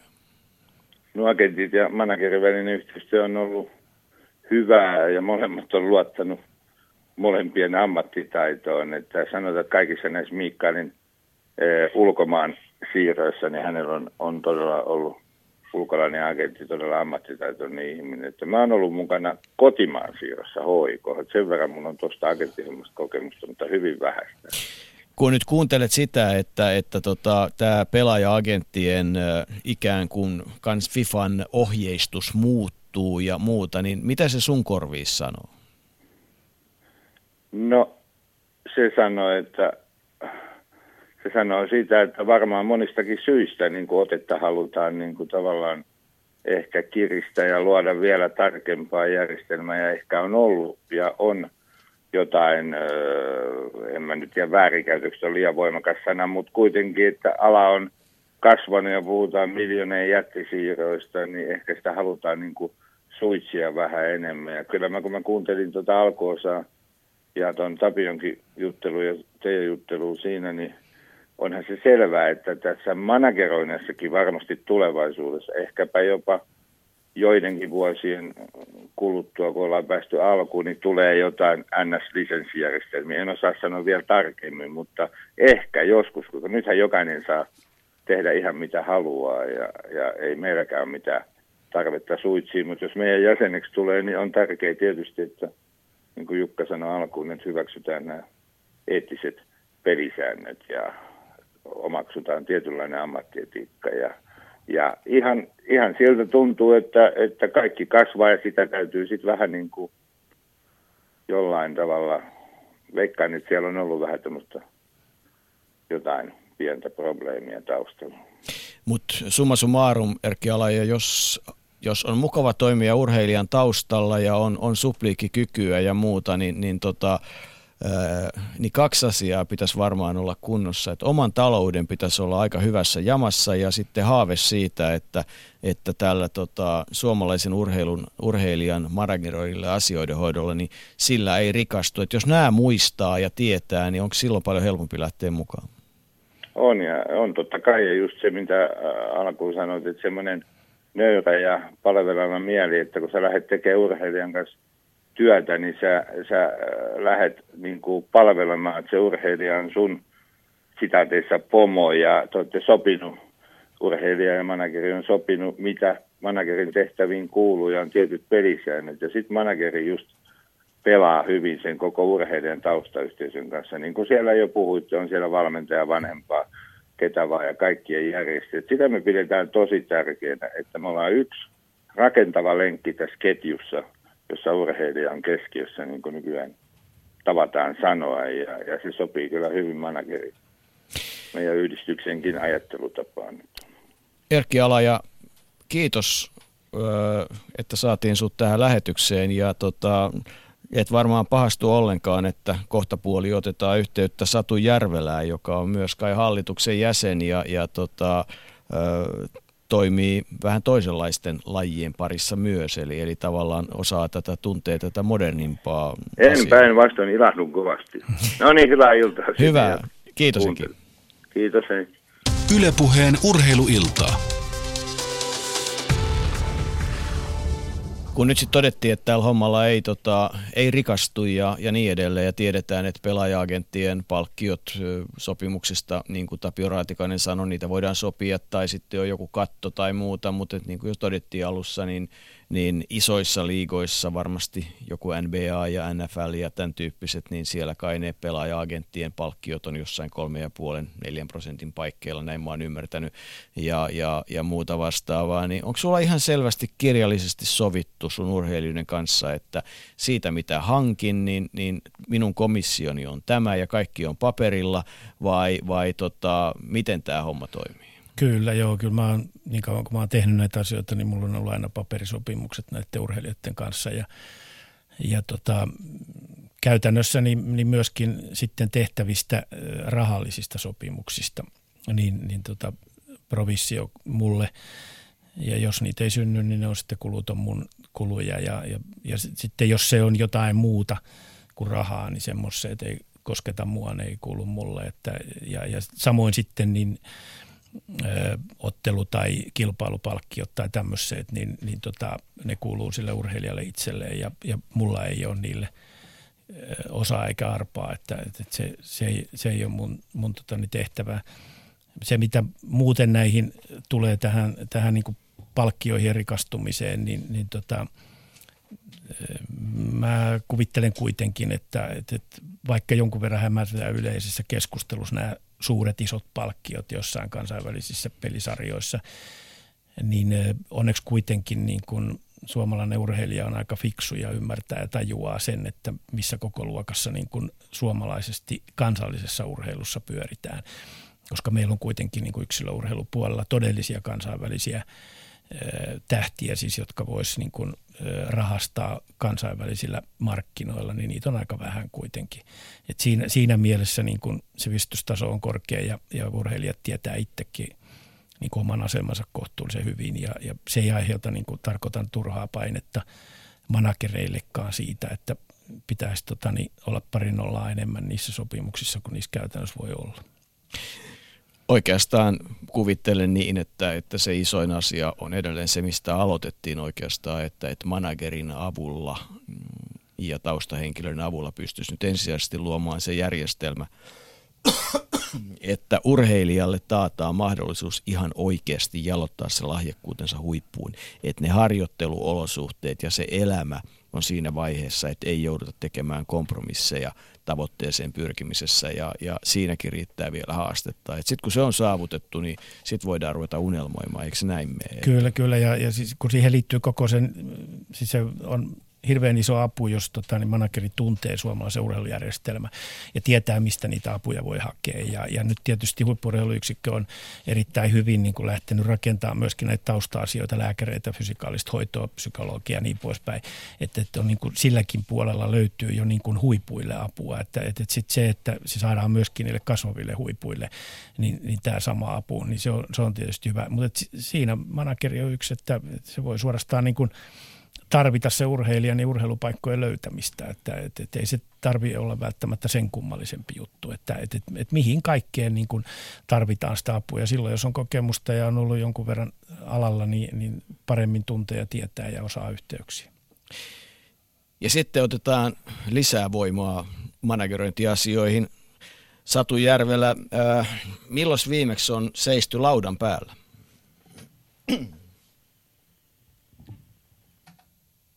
Halloota.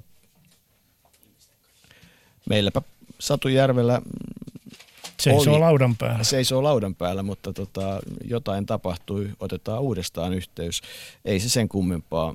Satu on ollut teidän koulutuksessa mukana, eikö niin? Joo, Satu oli siinä, siinä niin kuin ammattiin ohjaavassa niin, niin koulutuksessa ja, ja haki ilmiselvästi niin kuin lisäosaamista sille, jota jo, jo teki. Että, että niin, hallituksen jäsen, jäsen. Kyllä, hallituksen jäsenenä myös ja, ja tota, niin ollut oikein tervetullut tuulahdus tähän meidän joukkoon. Niin, tämä on tota siinä mielessä hauskaa, että, että tota, tärkeä asia urheilussa, niin urheilujohdon ja, ja urheiluliikkeen on ymmärtää se, että, että tota, jos ennen oli paini, pesäpallo ja yleisurheilu ja hiihto, niin nyt on paljon muutakin ja, ja, ja siihen meidän pitäisi olla varmaan aika avoimia ja silmät auki koko ajan nähdä se, että, että ihmiset tykkää kilvotella eri tavoilla. Että eihän se, että snoukkakundit rakentaa tota omia juttujaan tai skeittikundit omia ramppeja, niin eihän se paljon eroa siitä, että ennen kaverit raivas pesäpallokentän tai yleisurheilukentän. Logiikka on mm. ihan sama, mutta joskus tuntuu, että sitä ei mielletä. Satu Järvelä kysyin jo kerran, että, että tota, milloin viimeksi olet seissyt laudan päällä ja tuli huoli, että seisotko laudan päällä ja kaadut, mutta ei kai se nyt ihan niin mennyt. Että. Joo, ei. Tuota, niin kyllä tulee käytyä vielä jonkun verran ja nyt kun toi oma lapsi on kanssa innostunut lumilautailusta, niin tulee kyllä käytyä ihan sanotaan kerran viikossakin. Koska tulee se tilanne, jolloin lapsi tekee enemmän temppuja kuin äiti tekee? No kyllä siihen varmaan vielä menee, mutta kyllä se on nyt ainakin ollut vähän rohkeampi näyttävästi. Että. Joitain vuosia sitten olit lajin maailmanmestari ja, tota, ja, ja nyt sitten oletan, että seuraat aika tarkkaan, mitä lajissa tapahtuu. Tota, katsotko kauhun vallassa, mitä tänä päivänä laudalla tehdään? Vai tietysti no, leikkisästi kauhun vallassa?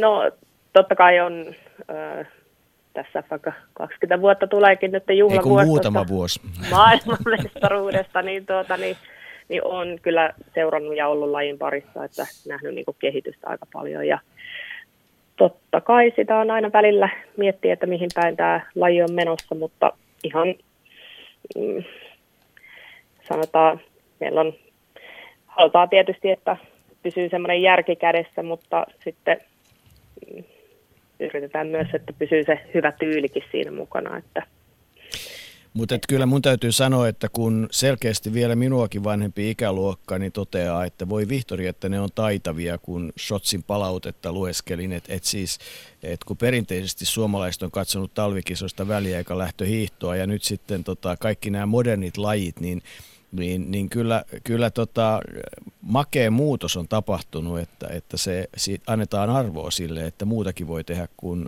kaikki kunnia hiihdolle, hieno laji, mutta et ymmärrät mitä tarkoitan. Eikö tämä ole tota, hieno juttu?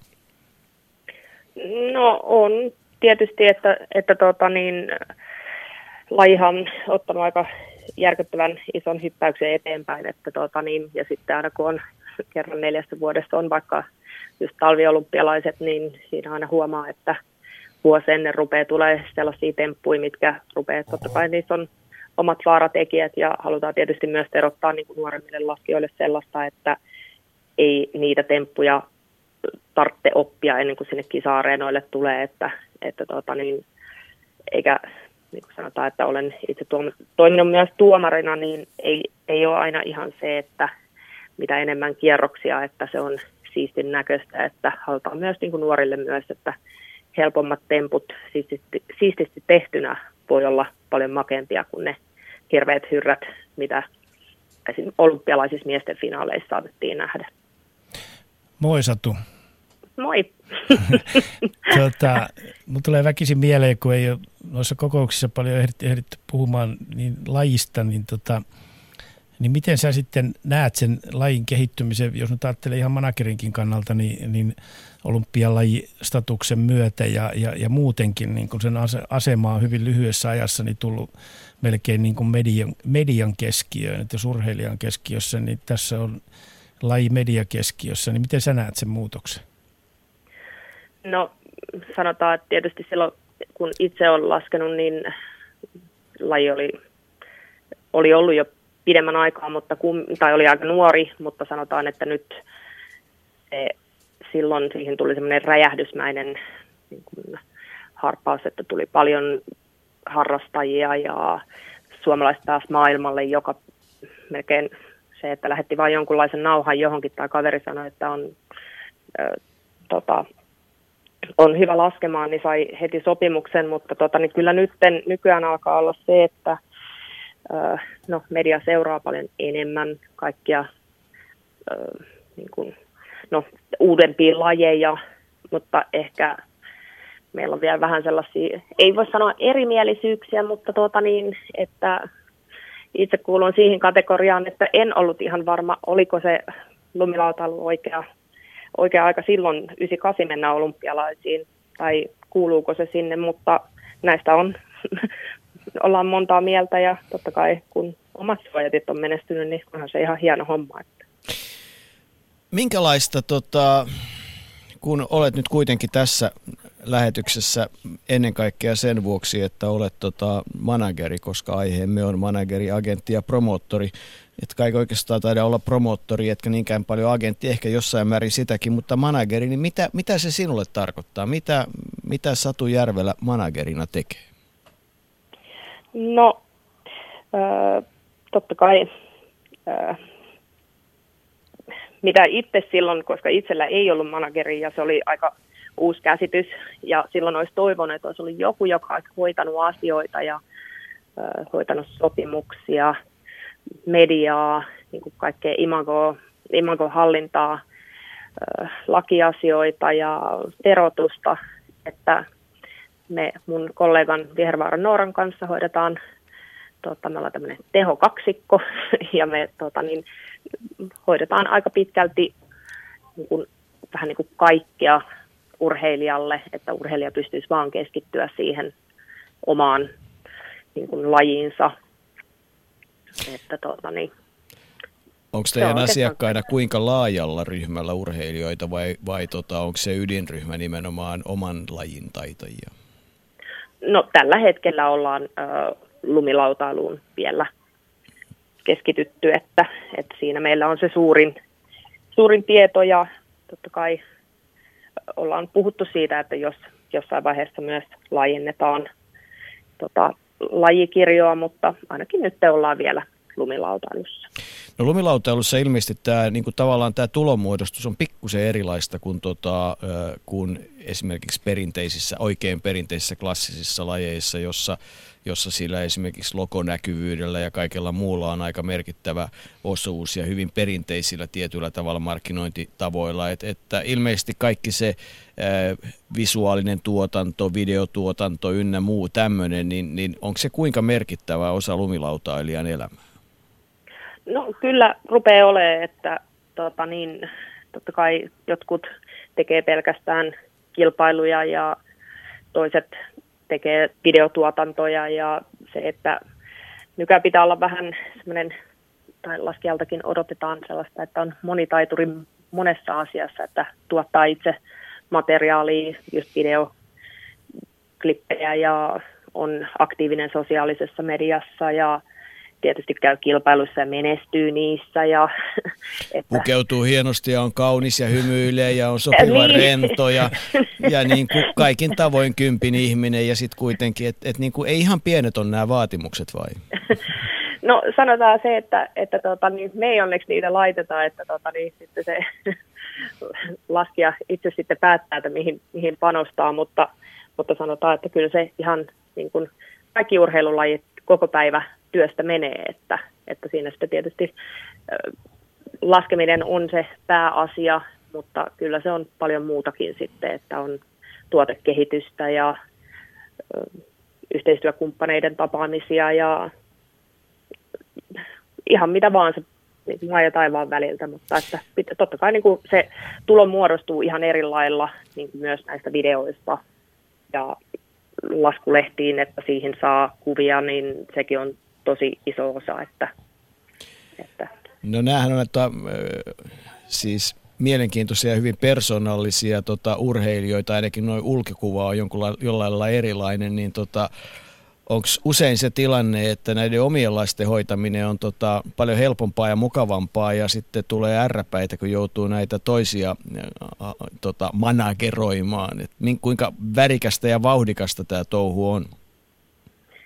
No kyllähän sitä tietysti kun itse on nähnyt sen, että mitä se on se matkustaminen ja mitä ne kisat on ja mitä kaikkea, niin kyllä sen tietyllä tavalla pystyy vähän niin kuin elää siinä matkassa ja tietää, että, että minkälaisia niin kuin esteitä tuolla matkalla on, mutta kyllä niiden kanssa on ne tosi omatoimisia, että, että ei, me, ei me ihan kaikkea niille tehdä, että, että tota, niin halutaan, että myös urheilija itse tietää, että osaa, ja kaikkihan on jo aikuisia ihmisiä, että pärjää sikäli myös itse tuolla, mutta yritetään vaan helpottaa heidän elämää mahdollisimman paljon kaikissa niin kuin vaikka jos nyt esimerkiksi Roope yritettiin kolme päivää saada Suomeen, kun oli lennot, tota, niin ei oikein mennyt nappiin, niin, niin, tota, niin kyllä sitä aika monta tuntia tuli sitten puhuttua puhelimessa kaikkien eri lentovirkailijoiden kanssa ja sitten vihdoin tänään saatiin sitten Suomeen. Että,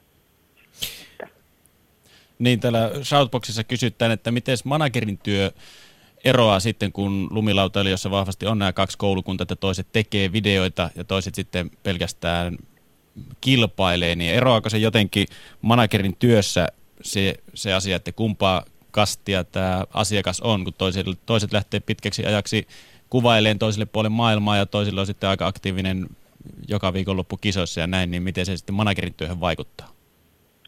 No totta kai siinä on myös äh, imagon rakennusta saattaa olla siinä varsinkin alkuvaiheilla, että ruvetaan miettimään aika tarkkaan, että minkälaista kuvaa sitä halutaan antaa ja valitettavasti vaikka Suomesta, niin aika moni on kumminkin käynyt kilpailuja ennen kuin pääsee siihen kuvaus, kuvausjuttuun, että, että tänä päivänä ei enää niin moni pääse siihen suoraan, että, tai pitää tehdä tosi paljon töitä, että, että tota, on tuolla tosi paljon lumilautailijoita sekä urheilijoita, jotka ei, joilla ei manageri ole, että, että tota, niin ne tekee kaiken itse alusta loppuun ja, ja se on niin kuin heidän työ. Ilmeisesti työsarkaa kuitenkin riittää, mutta semmoinen oikein kliseinen kysymys, niin, niin tota, onko paljon päiviä, jotka vaihtaisit pois vai onko, onko niin sanotusti tämä ainakin osa-uran valinta ollut onnekas ja mielenkiintoinen? No eikö jokaisessa työssä ole aina jotain päiviä, että voisi vaihtaa pois, että silloin kun tulee joku loukkaantumissoitto tai joku ei niin mieluisa puhelu, niin ne voisi aina välillä vaihtaa pois, mutta ehkä ne on kanssa, että ne kasvattaa sitten myös ja opettaa, että miten voi itse toimia toisin ja tota niin, että kyllä itse ainakin olen tyytyväinen, että jotenkin sitten kohtalo johdatti, että rupesi man- manageriksi ja, ja on pystynyt ehkä niitä sellaisia omia, että mitä itse on tehnyt silloin virheitä, niin ainakin sanoi, että elä, elä ainakaan näin toimi. Että, että tota, niin. Ja nyt sä kasvatat vielä sitten tota itsellesi asiakkaita sopivasti. Että. no se jää nähtävä. Ei, joka tapauksessa niin kaikkea hyvää. Kiitos kun saatiin tota, ottaa sut lähetykseen ja, ja mukava, että annoit aikaa. Siellä varmaan muutkin niitä kotona kaipaa. Joo, kiitoksia. Ylepuheen urheiluiltaa. Nyt taidetaan, ahaa. Niin, täällä siis mainostetaan nyt tähän väliin, että sosiaalinen media on käytössä tässä lähetyksessä Twitterissä hashtag urheiluilta ja shoutbox osoitteessa yle.fi kautta puhe, jossa on paljon tullutkin kysymyksiä, niin otetaan tästä nyt tähän, kun puhuttiin jo tuosta brändäämisestä juuri äsken Satun kanssa, niin Jukalle vähän ky- tällainen kysymys, että missä vaiheessa, sä tietenkin osaat puhua yleisurheilusaralta tästä, että missä vaiheessa käy sitten ajankohtaiseksi tämän urheilijan henkilökohtainen brändääminen? Harrastetaanko sitä kuinka paljon Suomessa ja onko se vasta siinä vaiheessa otollista, kun sitä menestystä on vähän tullut vai jo silloin, kun alkaa jo tuntua siltä, että lupaava juniori on siinä menestyksen kynnyksellä? Joo, varmaan tietysti joidenkin managerien kohdalla tuohon suhtaudutaan eri tavalla kuin minä, mutta mä nyt kerron varoiksi oman mielipiteeni. Aika monen lajin kanssa ollut tavalla tai toisella tekemisissä ja, ja mä oon oikeastaan sitä mieltä ollut aina, että, että siinä vaiheessa kun urheilija aletaan brändäämään siinä merkityksessä, että siitä tehdään tuote, niin yleensä silloin ollaan pielessä. Että, että, että mä tiedän, että on – enemmän markkinointiorientoituneita kuin minä, jotka urheilijoitakin haluaa viedä enemmän viihdetaiteilijan suuntaan ja, ja varmaan tietysti nykyinen urheiluelämä meneekin jonkun verran siihen suuntaan.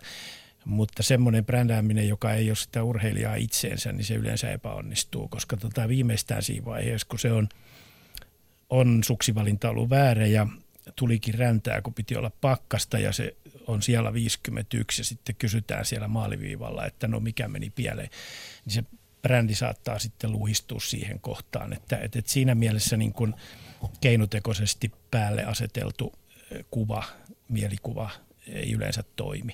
Mutta sen sijaan sillä tavalla voidaan tietysti brändätä ja, ja sitä me tehdään tietysti ihan jatkuvasti varmaan kaikki, että, että ne vahvuudet, että, että jos ja kun on terveellisiä elämäntapoja noudattava urheilija, urheilijassakin on eroja, kaikki ei ihan välttämättä ole ihan esimerkillisiä kokonaan, niin, tota, niin, niin totta kai semmoisia asioita, jotka on jo vahvuuksia, niin niitä pitää korostaa ja tuoda ne esille siinä omissa esiintymisissään ja, ja, ja omassa niin kuin mediakäyttäytymisessä, että, että sillä tavalla tietysti tukee sitä, mutta ei, ei rakentaa brändiä. Nyt tota, otetaan yhteys äh, nauhan myötä koripalloilijaan, nimittäin Teemu Rannikko on, oli tosi nuori poika, kun lähti ammattilaiskentille ja sitä on jatkunut pitkään nyt Joensuussa vaikuttava tänään kyllä loukkaantunut, mutta Joensuun Katajalle näyttää silti menevän hyvin, koska johtavat Salo Vilpasta vastaan puoliajalle 50-25, Korikobrat Honka 52-29, Bisons Kauhajoki 39-43 ja Seagulls Lahti 10-11 tilanteessa. Ää, koska ottelu on kesken, niin, niin tota, otin Teemuun yhteyden, kun hän oli matkalla tuohon otteluun ja hetken aikaa jutusteltiin hänen kanssaan, mitä hänelle pelaaja-agentti tarkoittaa. Sivuttiin tosi vähän muitakin asioita. Teemu Rannikko, en voi olla kysymättä sinulta aluksi sitä, että kun maajoukkueen päävalmentaja, olkoon nyt sitten vaikka manageri Henrik Detman teki sopimuksen Besiktakseen, niin minkäla- miten otat tämän viestin vastaan? No totta kai varmaan jokainen ottaa sen koripallon piireissä ja muuallakin urheilupiireissä niin hienona uutisena, että varmasti yksi, yksi kaikkien aikojen kovimmista pesteistä, mitä suomalaisvalmentaja on saanut. Ja, ja, ja tietenkin itse ollut läheltä katsomassa Henkan, Henkan valmentamista pitemmän aikaa, niin kaikki se, mitä Susiengi on saanut aikaan, niin, niin nyt auttaa sitten valmennustakin pääsemään eteenpäin. Ja avaa varmasti taas portteja, portteja sitten tuleville suomalaisille huippuvalmentajille, että todella, todella hieno juttu minkälainen ilmapiiri Besiktasissa on? Oletko itse pelaajana sen kokenut? No joo, olen äh, pari kertaa Besiktasia vastaan pelannut, että et, et, äh, onhan Turkissa aina, aina mielenkiintoista pelata, että kyllä siellä on aika, aika fanattinen, fanattinen yleisö ja näin, että et, et tietenkin, ja kun Istanbulin menee, niin siinähän on kaikki suurseurat siinä oikeastaan, että, että on kovia, kovia paikallisvääntöjä paljon tiedossa ja, ja, kyllä se on se on fakta, että tolle, tolle tasolle kun menee ja Turkki nyt vielä ehkä vähän etun nenässä siinä, että, tota, että, että kyllä tulosta pitää tulla, jos, jos siellä haluaa kunnioitusta saada, että ei, se, ei siellä lasketa muuta kuin voittoja. Onko sinun pelaaja-agenttisi koskaan ehdottanut, että hei, Turkin suuntaan? No on Turkista tullut joitain, joitain tarjouksia tuli silloin. Kauheat sanoit melkein kymmenen vuotta sitten, mutta tota, silloin ei, tuntuu oikealta ja itse asiassa silloin ehkä Turkin, Turkin taso ei ollut niin kova, että se lähti sen, sen jälkeen vähän nousemaan, kun sinne alkoi virtaamaan vähän enemmän rahaa, rahaa koriksen puolelle, niin, niin, niin budjetit kasvoivat ja pelaajat, pelaajat parani, mitä sinne meni, mutta, mutta, mutta en, en, en ole ikinä miettinyt sitä niin kuin oikein tosissaan sinne, sinne siirtymistä. Miten aikana itse muuten valitsit pelaaja-agenttisi? Se oli sitä, sanotaan vuotta 98, 99 sitä aikaa ja, ja, ja oli ensin monet, monet yliopistot ottanut, ottanut yhteyttä Jenkeistä ja mietin, mietin pitkään sitä polkua, että olisi lähtenyt yliopiston kautta, mutta sitten, sitten alkoi vähän mieli vaihtumaan ja ajattelin, että Euroopan, Euroopan kentät voisi olla mulle se oikea vaihtoehto heti sitten lukion jälkeen ja, ja, ja eri agentteja alkoi ottaa yhteyttä, yhteyttä munhun ja, ja tota, tietenkin se oli vähän, vähän arpapeliä siinä, että yritti sitten kysellä sen aikaiset maajoukkovalmentaja Taru McCann, että olisi hänellä jotain, jotain tietoa näistä agenteista tai että vähän kokenemmilta pelaajilta, mutta että silloin kuitenkin aika, aika pientä oli, pientä oli tota, koris, koris Suomessa tai Suomesta sanotaan, että Eurooppaan menneitä pelaajia hirveästi ollut ja, ja, ja sitten tämä yksi agentti tuli, agenttifirman presidentti ja sitten että Euroopan, Euroopan johtaja tulivat mua katsoa Turkuun ja, ja, ja oltiin illallisen oli pari päivää siellä ja juteltiin niitä näitä ja sitten päätin, päätin että tota, tuntuu hyvältä, hyvältä vaihtoehdolta ja otin, otin heidät hoitamaan mun asioita. Niin, agenttihan on periaatteessa pelaajan palkkalistoilla eikä toisinpäin, eli että sinähän sen päätät ja sinä olet tavallaan hänen työnantajansa. Mitä pitäisi sun mielestä nyt tällä kokemuksella, mitä on, niin pelaajan ottaa huomioon, kun agenttia valitsee? Ja tietenkin agentteja nyt on ihan, ihan laidasta laitaa ja niitä on hirveä, hirveä määrä, varsinkin koripallopuolella, että, että, eihän se valinta, niin ei sitä ikinä pysty sanomaan sillä hetkellä, että onko se se oikea valinta, että ne näkee sitten pitkässä juoksussa, että miten, miten yhteistyö on lähtenyt kulkemaan ja millaisia työpaikkoja agentti on pystynyt valitsemaan, mutta tota, varmaan tärkeämpi on se, että katsoo vähän, että minkä, minkä koko luokan agenttifirma se on, että millaisia pelaajia siellä on ja, ja pitää niin kuin osata laittaa itsensä, itsensä siihen kehyksen, että missä, missä tasolla itse liikkuu. Et ei nyt varmaan kannata ehkä ihan suurimpaa agenttifirmaa lähteä, lähteä niiden kelkkaan, jos ei itsellä, itsellä kuitenkaan pelit, pelit tuu olemaan ihan siellä huippuseuroissa tai jos ajattelee, että Suomessa, Suomessa vaan pelailee mestaruussarjan tasolla, niin ei, ei varmaan ne suurimmat agentit silloin hirveästi työtä, työtä sun eteen tee. Että pitää löytää semmoinen, semmoinen agentti, mikä tuntuu luotettavalta ja, ja, ja kyllä ne kaikki aina, aina lupailee paljon, mutta pitää osata, osata lukea riviväret, kuka niistä on se rehti ja on valmis oikeasti tekemään töitä sun, sun eteen, että se on kuitenkin niin, että se agentti elää niillä sun, sun sopimuksilla, että sen pitää hoitaa sulle hyvä, hyvä duunipaikka ja, ja, ja sun ura tai pelaajan ura määrittelee taas sen, mitä se agentti tulee tienaamaan pelaajalle. Onko tämä siinä mielessä aika yksinkertaista peliä, että agentti saa tietyn prosentin pelaajan vuosipalkkiosta ja sillä hän sitoutuu tekemään tietyt asiat? Joo, että kyllä se korispiirissä yleensä niin menee, että Euroopassa, Euroopassa agentti saa sen 10 prosenttia siitä pelaajan palkkiosta, mikä ei tietenkään mene pelaajan pussista, vaan joukkue. Joukkuehan sen maksaa, mutta mutta tota, kyllä se on niin kuin ihan suoraan, suoraan siihen yhteydessä, että miten sä pelaat ja millaiset sopimukset sä agentti sun pystyy hoitamaan, että onhan niilläkin oma lehmä aina ojassa siinä mielessä, että mitä paremman sopimuksen sulle hoitaa, niin sitä enemmän hänen, hänen tililleen tulee rahaa. Että tietenkin NBS omat säännöt, että taitaa olla, olisiko 3,5 vai 4 prosenttia, mikä se, mikä se agenttipalkkio siellä on, mutta, mutta, mutta että siinä, on, siinä on monta monessa, että ei, ei aina se, että saat jostain vähän enemmän rahaa, niin se ei välttämättä ole sulle uran kannalta tai sillä hetken tilanteessa ei ole se paras, paras vaihtoehto, että aina mennään vaan ne dollarin kuvat silmillä ja, ja, ja hyvä agentti tietenkin erottaa siitäkin jo, että ei se osaa sanoa, että vaikka tuot maksettaisiin enemmän, niin toi voi olla silti parempi paikka sulle, että, että, että se agentti pitää, pitää olla sellainen, että ajattelee oikeasti sun uraa, eikä pelkästään sitä nopeita rahaa, mikä susta voisi saada. No mitä sitten, kun tulee ongelmatilanne, ja onko ne ongelmatilanteet yleensä sitä, että, tota, että seura on luvannut vähän liikaa eikä ihan pysy lupauksissaan, niin, niin agenttiko ne asiat sitten, tota, sitten hoitaa? No joo, että se on varmaan se suurin sen jälkeen, kun se paikka sulle on saatu tai sopimus allekirjoitettu, niin eihän siinä oikeastaan muita suuria ongelmia ja sen jälkeen voikaan tulla muuta kuin se, että palkamaksussa on jotain ongelmia. Että, että on se, on se sitten siitä, että budjetti, budjetti ei ole pysynyt kasasta tai jotain muita, että rahat, sponsorit ei maksanut rahoja, mikä ikävä kyllä on iso, iso juttu eurooppalaisessa urheilussa ainakin koriksen puolella, että palkat, palkat on yleensä paljon myöhässä ja näin, mutta, mutta, mutta tota, silloin agentti, agentti tietenkin soittelee joukkueen toimistoon ja yrittää saada sulle niitä puuttuvia palkkoja, mutta tota, onhan siinä agentinkin kädet aika, aika pitkälti sidotut, että ei, muuta oikein voi kohdottaa, tai sitten toinen on, että sä vaihdat seuraa ja, ja, ja joukkue haastetaan oikeuteen ja sitä kautta tulet saamaan tietenkin sen, sen mitä sopimuksessa on luvattu, mutta, mutta, mutta onhan nyt ongelmatilanteet tietenkin loukkaantumisen kannalta, loukkaantumisia voi tulla ja näin, että miten on,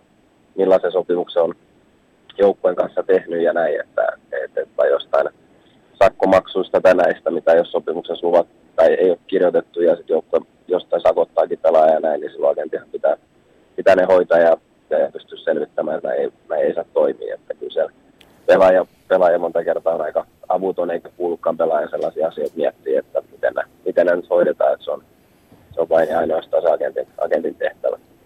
No oikeastaan tuossa vastasitkin mun viimeiseen kysymykseen, eli, eli olet selkeästi sitä mieltä, että ei kannata Euroopassa olla hirveän näppärä, vaan että on kyllä ihan selvää viisautta tehdä asiat agentin kautta.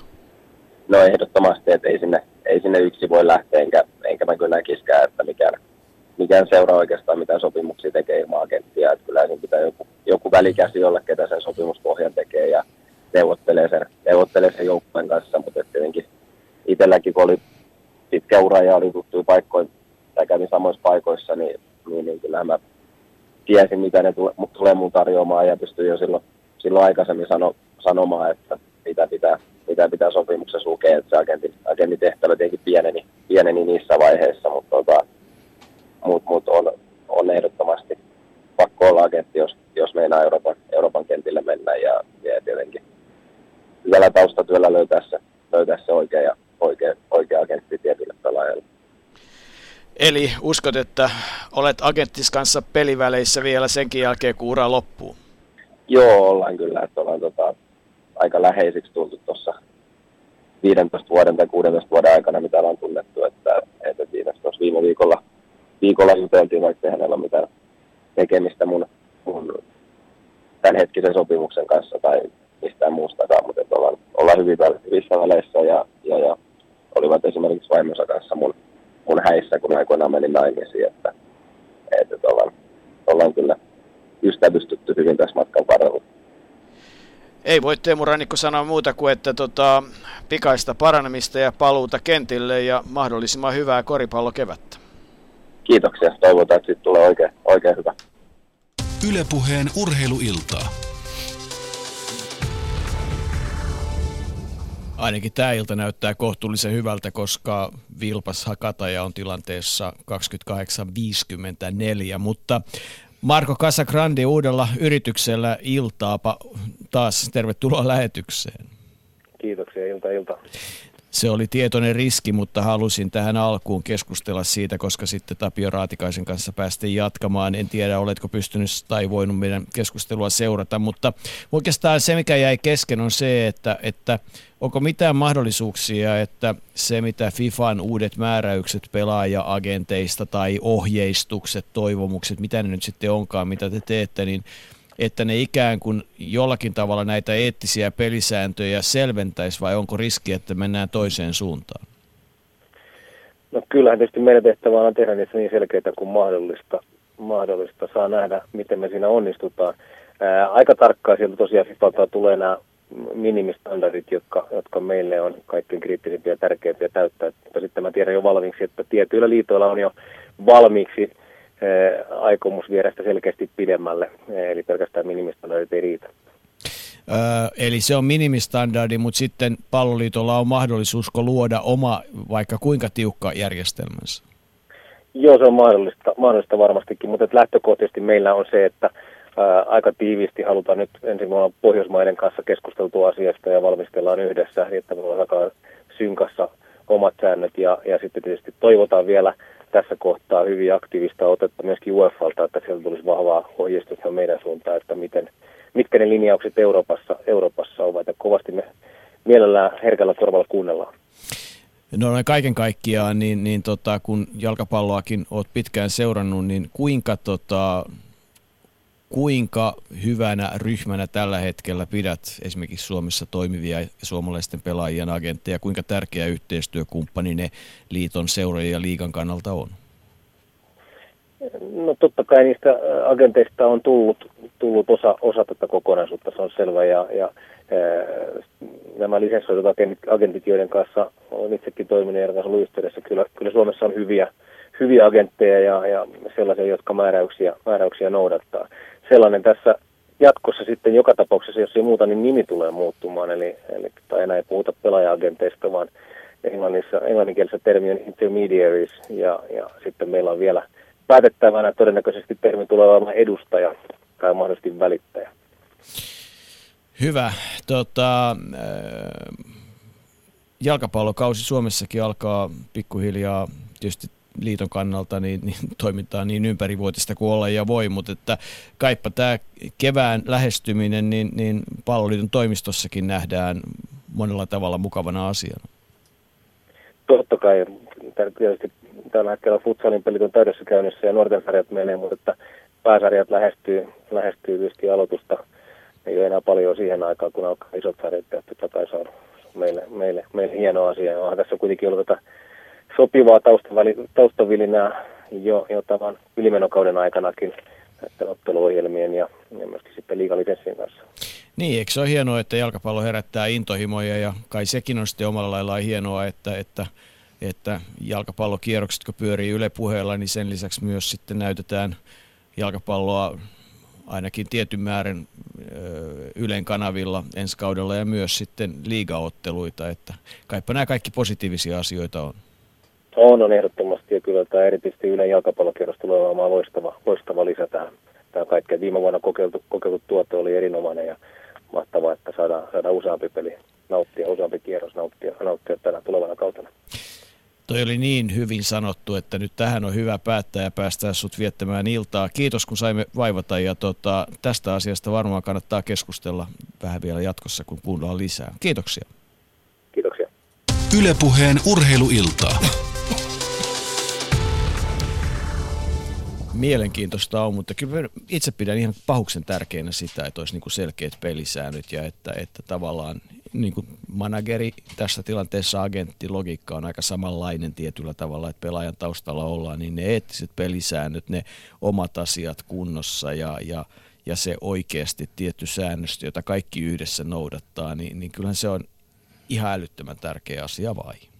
Kyllä se on ja, ja tuossa on tietysti suuri haaste jossain jalkapallossakin, jossa toimitaan niin globaalisti kuin olla pääsee, koska tota, niin, yksi semmoinen nyanssi voisi olla, että, että nämä agentit mahdollisimman usein myöskin tapaisi toisiaan ja kävisi läpi näitä asioita ja, ja ongelmakohtia ja, ja, ja samalla sitten ehkä näitä, vaikka ehkä se on marginaalinen tämä päällekkäiset sopimukset eri pelaajien kanssa ja näin, mutta kuitenkin niin, niin, niin mitä enemmän on kanssakäymistä ja, ja yhteistekemistä, niin, niin sen parempi on, että ihan niin kuin meidän manageripuolellakin, niin, niin pyritään järjestämään niitä yhteisiä tapaamisia, jolloin jolloin nämä pelisäännöt tulee myöskin enemmän tutuksi kaikille. Kyllä tota, se, että joku kuvittelee, että kauhutarinoita voi kuulla ja sitten tietysti se hauskaa, että ne kauhutarinat aina jää näiden tota, niin kuin sen arkipäiväisen hyvän tarinan taakse. Et, et se on niin kuin, niinhän se voi, että huonot uutiset taitaa olla uutisia, hyvistä uutisista ei kannata puhua ja, ja tota, niin edelleen. Mutta että nyt, jos äsken Teemu Rannikko kertoo omia kokemuksia, niin nyt varmaan sitten kuullaan myös aika mielenkiintoista, mielenkiintoisia näkökulmia koko tähän maailmaan, sikäli mikäli Janni Laukkanen on saatu langan päähän tai on langan päässä. Että, että tota, oletko siellä?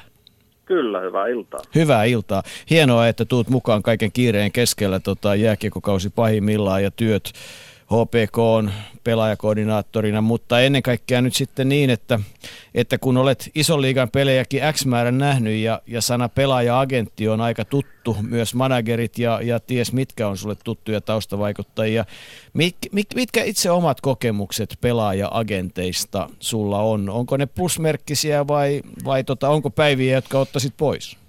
No ainakin omalta henkilökohtaiselta kokemukselta kohdalta, niin, niin, tota, niin kyllä mä sanon, että, että kyllä niistä on ollut apua ja, ja tota, niin, äh, kyllä niiden kanssa on ollut niin kuin mun mielestä ainakin helppo toimia, että ei mulla ainakaan mitään ongelmia ollut. Että, että, että en tiedä, että onhan niitä aina moneen junaan, mutta ainakin mulla, mun henkilökohtaisessa kokemuksessa on käynyt aika hyvä tuuri.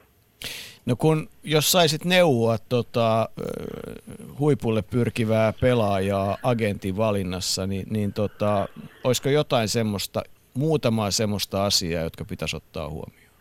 No en mä tiedä, onko mitään muu. Ehkä se, ehkä se on varmaan se, se tota, niin kanssakäyminen ja sen, sen, sen tota, niin suhteen luominen.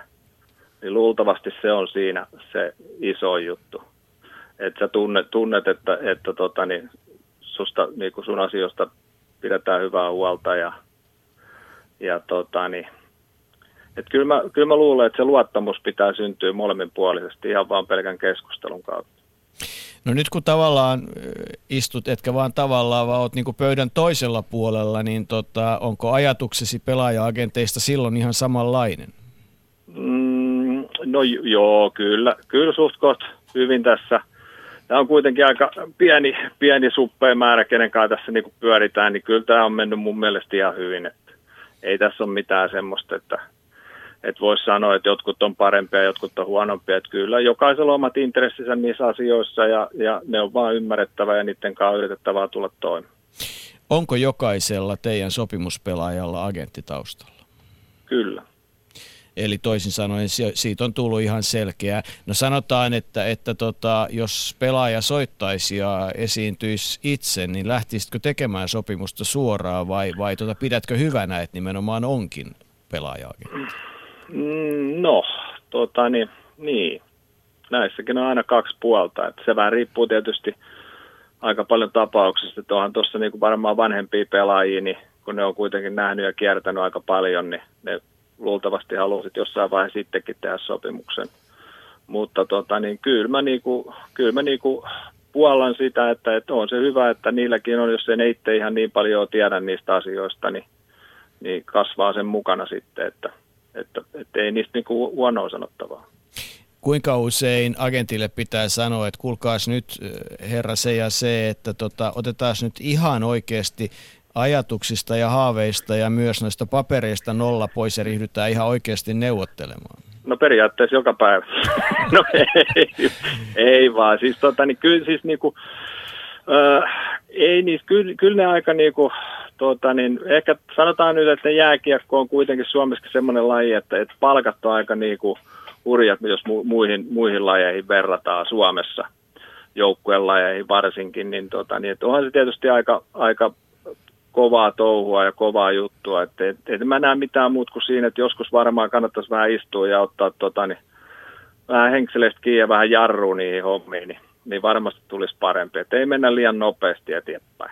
Niin, eli, eli tämä ajatus siitä, että jääkiekkoilijan kokonaisetu, siis se, että osataan, osataan pitää niin kuin tavallaan jalat maassa, että, että tehdään susta nyt oikeasti huippukiekkoilija, eikä niin, että annetaan sun kuvitella, että sä oot nyt jo siellä tota Kretskin ja Selänteen ja muiden tasolla, vaan et, et, et, et, eiköhän nyt mennä askel kerrallaan ja yhdessä haeta sitä todellista huippua. Onko tämä se, mitä sä nyt niin. yrität sanoa? No joo, no periaatteessa varmaan siihen mun aikaan, kun, kun oli agentteja vielä, niin se oli vähän semmoista, että, että etittiin niitä paikkoja. Nykypäivänä se on mennyt enemmän agenttitoiminnalla sillä, että – että pyritään, ainakin mitä mä oon tässä nyt kokenut, pyritään suunnittelemaan. Suunnittelemaan sitä tulevaisuutta, että katsotaan missä on ne parhaat paikat ja parhaat mahdollisuudet. Että, mm. että kyllä, kyllä niin kuin mun mielestä siihen, niin kuin se on niin kuin mennyt niin kuin järkevämpään suuntaan tässä vaiheessa ainakin, mitä mä, mun henkilökohtainen kokemus. Eli agentit kantaa vastuunsa ja näkee kokonaisuuden, että et osaa nähdä, että kaverista tulee hyvä liikakiekkoilija, mutta pitää miettiä uraa myös senkin jälkeen. No se pitää just näin paikkansa, että kyllä sitä kannattaa, että ei toi varmaan kauhean pitkä toi NHL-urakin, jos se on 5-7 vuotta nykypäivänä ja aikaisemmin oli yli 10, niin, niin kyllä ne aika lyhenee ne pelivuodet tässä. Että, että kyllä niiden kanssa kannattaa olla. Että kyllä, kyllä meillä ainakin sitten, että, että jos on nuorista pelaajista kyse, niin, niin kyllä koulut pitää käydä läpi, että niitä ei, niitä ei saa, saa jättää tota, niin, käymään. Moi, täällä on langalla myös Jukka Virtanen, niin tota, näetkö että jääkiekon kohdalla niin olisi tämmöinen urasuunnittelu helpompaa sen takia, että ei ole kysymys ihan niin maailmanlaajuisesta toiminnasta kuin jalkapallo. Eli kun mä tavallaan puutuin siihen, kun sä sanoit, että, että nykyään nähdään hyvin niin kuin se pelaajan tavallaan urapolku jo etukäteen ja, ja että agentit on niin kuin siinä mielessä vastuullisia, joka otin hyvillä mielin vastaan tuon kommentin. Niin näetkö myöskin, että, että, että se on niin kuin helpompaa tai mahdollisempaa nähdä, koska meillä on niin kuin päätepiste pitkään ollut NHL ja, ja, ja sitten ehkä välipisteenä KHL, joka yrittää siihen rinnalle. No joo, siis me, sehän pitää nyt ajatella niin päin, että mehän ollaan niin kuin kasvattajamaa. Että mehän yritetään kasvattaa huippupelaajia. Tietysti lähtökohtaisesti ensinnäkin maajoukkueeseen, mutta, mutta, mutta tota, niin, kyllä mä niin kuin omalta, omalta niin kuin kokemuksella omalta kannalta on, että, että, että niin kuin asioissa, kun puhutaan aina niin kuin nuorten pelaajien – niin kuin kehityksestä ja suunnitelmallisuudesta, niin silloin me ollaan mun mielestä aika hyvillä jäljillä. Mutta sitten jos mennään niin kuin nopeasti sinne, että, että yritetään mennä sieltä, mistä aita on matalin, niin, niin silloin yleensä käy aina osu otsa siihen. Että. Eli seurojen ja tota, pelaaja-agenttien ja taustavoimien vastuu on suuri, mutta suomalaisessa jääkiekossa tällä hetkellä tilanne on, on hyvä tai ainakin koko ajan parempaan suuntaan menevä. Onko tämä niin kuin summa summarum se tilanne? No siis, joo, siis ainahan poikkeuksia on, mutta pääsääntöisesti niin kyllä mä näen, että, että suurin osa ainakin agenteista, ne on suht kot kärsivällisiä niiden kanssa. Et tietysti, että, että meidänkin niin seurajoukkuessa pitäisi junioritasolla vähän, niin kuin, vähän varmaan jarruttaa sitä, että, että ei panna 15-vuotiaasta pelaa välttämättä 20 kanssa heti ensimmäisessä, vaikka se olisikin siellä, että onko se, niin kuin, onko se niin kuin fyysisesti voi olla, mutta onko se henkisesti myös valmis. Että et ei tule liikaa liian nopeasti, että sitten voi tulla jotain stoppeja siihen matkalle ja sitten se taas aina maksaa sen, että, että joudutaan mennä askeleet taaksepäin. Että, mä nyt kuitenkin on sitä mieltä, että hyvä agenttitoiminta niin on hyvä perusta sille nuorelle pelaajalle tulla hyväksi pelaajaksi. Aika mielenkiintoisten seminaarien keskustelujen kohde on tämä yhteinen jääkiekkoilijan polku, jossa agenteilla seuroilla. Puhut viisaita sanoja, sua on mukava kuunnella. No ei nyt, no, nyt aika niin varma. Ei, mutta ihan oikeasti, kun tätä nyt on seurannut tässä niin tota, vuosien saatossa erilaisia palloiluja ja muita juttuja, niin tota, kyllä, kyllä tota, ilolla, ilolla, ilolla kuuntelen, mitä sanot. Nyt ei kuulu, nyt ei kuulu, nyt pätkäs pahasti. Niin, no se, kun sua kehutaan, niin sä et kuule näköjään.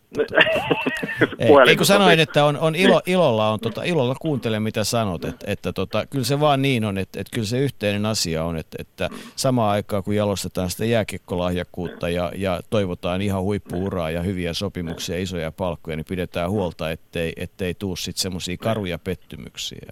Niin, ja, ja kyllä tämä, niin kuin, että enemmän meidän pitäisi vaan kimpas vaan tehdä niitä hommia, että ei pitäisi olla niin kuin, että jos sanotaan joskus, että ollaan vihollisia, että toi ei tule meille, että miksei se tule meille, niin, niin mun mielestä ne kannattaa unohtaa ja puhutaan mieluummin avoimin kortein ja katsotaan, mikä on parasta niille pelaajille, niin silloin, silloin, silloin me ollaan aika niin kuin hyvällä jäljellä. No HPK selvästi kannattaa näköjään tulla. no, no se, se, se, on sitten taas agentin, agentin neuvottelutaidoista ja sitten tietysti pelaajan pelaaja loppujen lopuksi itse siitä henkilökohtaisesti päättää, että missä haluaa pelata. Joo, no, niin mä ainakin va- toivon. Vaka, vakava, vakava asia lievällä huumorilla. Mutta hei Janne Laukkanen, mm. kiitoksia mukanaolosta ja, ja niin hyvää kevättä kuin suinkin mahdollista kaikissa suhteissa. Kiitoksia ja kiitos samoin. Ylepuheen urheiluiltaa. Jaha, tuossa alussa todettiin, että tota, Nooralotan Nesirin eli Nolon kilpailut ja jutut päättää tota Jukka Härkönen eikä päätä vaan avittaa ja, ja on tehnyt siinä valtavan työn. Tota, Jukka on tällä hetkellä itse asiassa isoimmissa hallikisoissa, mitä, mitä pidetään tällä hetkellä on Malmöön suunnassa ja tota, niinpä oli hyvä ottaa puhelin ihan tovi sitten käteen ja kysyä muutama asia ja näinpäs Jukka haasteli. Jukka Härkönen, hiihdon maailmestaruuskilpailut ovat käynnissä. Jos nyt ei mennä ihan, äh, ihan tämän hetken tilanteeseen, niin mitä noin yleisesti hiihdon MM-kilpailuita, kun sun kokeneella suurkilpailuseuraajan silmällä katsotaan, niin mit, mitä oot huomioinut?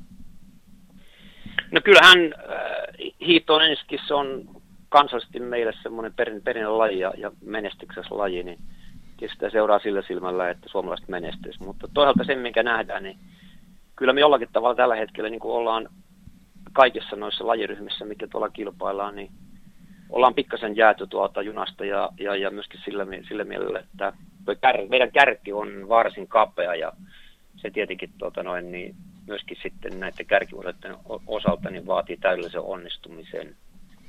Ja, ja se ei olekaan sitten ihan helppo tekijä, siihen vaikuttaa hiidossa niin monet asiat. Että tuota, että, että kärjen, kärjen osalta tosiaankin meillä on aika kapea tuo kärki ja, ja, ja se sitten tietysti aiheuttaa myöskin paineita näille kärkiurheilijoille.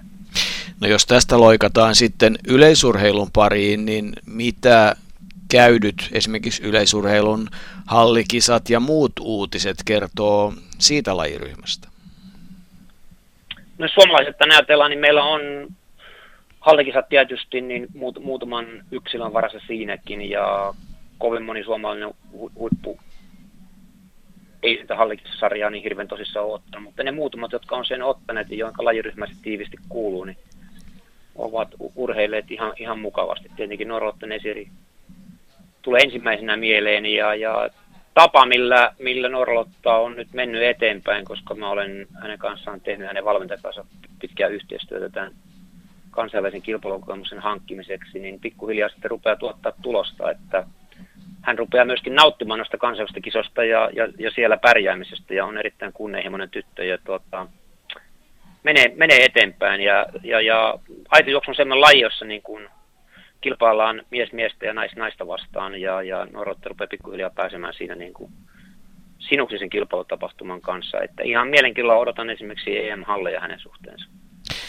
Jukka Härkönen, kun illan teema on agentti, manageri, promoottori, niin mikä sinä nyt sitten oikeastaan olet ja mihin aikasi tällä hetkellä kuluu?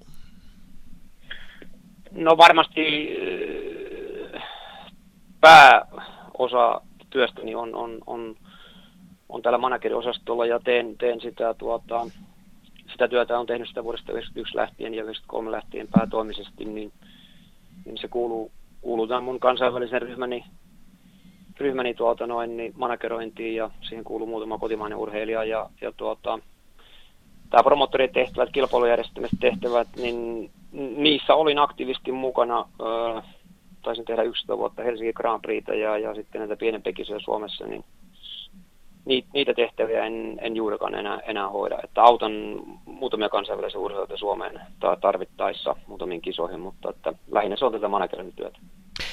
No, kuinka, kuinka pitkälle manageri menee asiakkaansa kanssa? Eli toisin sanoen, kuinka pieniin yksityiskohtiin sinä esimerkiksi omien urheilijoidesi kanssa joudut menemään?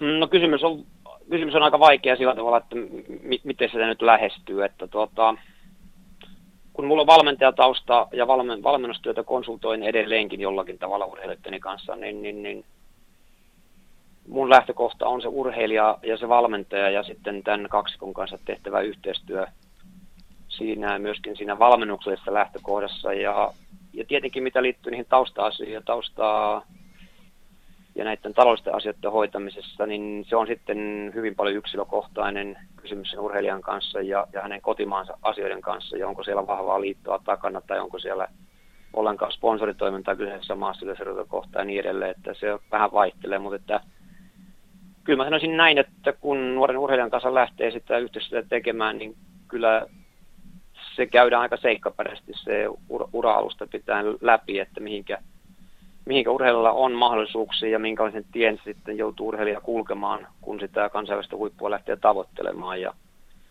siinä työssä joskus onnistutaan, joskus epäonnistutaan, mutta väittäisin näin, että urheilija, valmentaja, parivalvon kanssa se yhteistyö, kun se tehdään, ja sitten siinä taustaryhmässä voi olla sitten muita asiantuntijoita, ja pitää olla muita asiantuntijoita, joita, joiden työpanosta ja asiantuntemusta käytetään se urheilijan uran mahdollisimman tuota, noin, niin ja menestyksekkään uran tekemiseksi, niin se on semmoinen, voisi sanoa, että tiimi, tiimityö, joka parhaimmillaan sitten tuottaa tulosta. Ja, ja, ja tietenkin urheilija yksilönä ratkaisee sen sitten lähtökohtaisesti, että kuinka sanotaanko lähelle tai iholle siinä sitten manageri joutuu menemään tai pääsee menemään tai kuinka kaukana on parempi olla. Että nämä on aika yksilökohtaisia tilanteita.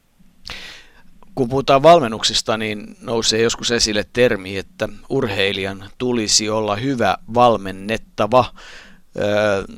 Mitä urheilijan kannattaisi opetella siinä vaiheessa, kun lähestytään sitä maailman huippua, tai vaikka nyt sitten Suomessa ehdotonta Suomen huippua merkittävissä lajeissa, jotta managerin ja urheilijan yhteistyö olisi mahdollisimman hedelmällistä? No kaikista tärkeintä siinä on se, että mennään, mennään niin kuin urheilu edellä. Ja tämä, tämä on lähtökohta, että pitää urheilija sinänsä maanläheisenä, eli jalat maassa ja myöskin se valmentaja taustaporukka jalat maassa sen suhteen, että liian aikaisessa vaiheessa ehkä meillä edelleenkin näistä meidän, meidän nuorista ja nousevista urheilijoista tehdään niin sanotusti tähtiä täällä, että, että kohta jopa riittää piirimestaruus joissakin lajeissa siihen. Ja, ja, ja valitettavasti tämä johtaa siihen, että tämän urheilijan nälkä tehdä sitten toillakin niitä askeleita, mitä huippuurheilussa vaaditaan, niin niitä askeleita ei koskaan tulla näkemään. Ja tämä on semmoinen, semmoinen pointti, joka, joka tota, mua lähtökohtaisesti täällä Suomessa harmittaa, että näistä, nämä, nämä urheilijat saavat jopa tämmöistä taloudellista etua varsin vaatimattomista, vaatimattomista tuloksista ja varsin, varsin vaatimattomista saavutuksista, ja se ehkä estää tämän, tämän intohimon säilymisen tuonne vaiheeseen, jossa sitten todellakin näitä huipputuloksia tehdään. Oletko huolissasi siitä tilanteesta, että, että sanotaan nyt jääkiekon SM-sarjan nuori pelaaja saa sen verran hyvän sopimuksen, että niin kauan kuin pelaaminen sujuu, niin, niin se mahdollistaa mukavan elintason, hyvinkin mukavan, mutta siitä ei kuitenkaan tahdo jäädä mitään, ja sitten kun peliura on ohi, niin tota, ei olekaan mitään. Kuinka vakava ongelma tämä on? No tämä on varmasti palveluleissa, jossa Suomessa ja varsinkin jääkiekossa, joka on oikeastaan ainoa todellinen ammattilaislaji meillä, niin varmasti se ongelma on, ongelma on ja siinä vaaditaan kyllä näiden, näiden taustaihmisten ja sitten niin sanottujen agenttien siellä, jotka varmasti kutsutaan nimellä pelaaja-agentti, niin kyllä varmasti tuota noin niin pitempää tarkastelua siitä että, että, ja tarkempaa tarkastelua siitä, että mikä se urheilija, urheilijaura on. Että väittäisin näin, että SM Liigaa en tunne kyllä, eikä jääkiekko ole mikään vähäinen laji mulla, mutta väittäisin näin, että SM Liigatason pelaaja pitäisi pystyä myöskin, nuoren, nuoren urheilijan pitäisi pystyä myöskin siinä rinnalla opiskelemaan ja sen opiskelu, opiskelutehtävien ja, ja opis, opiskelun mukana pitäminen tekee sitä urheilijasta myöskin paljon fiksumman ja, ja paljon terveemmän ja myöskin kokemaan sitten myöskin menestystä urheilupuolella, kun, kun tämä toinen puoli tästä elämästä on kunnossa. Että väitän, että sitten –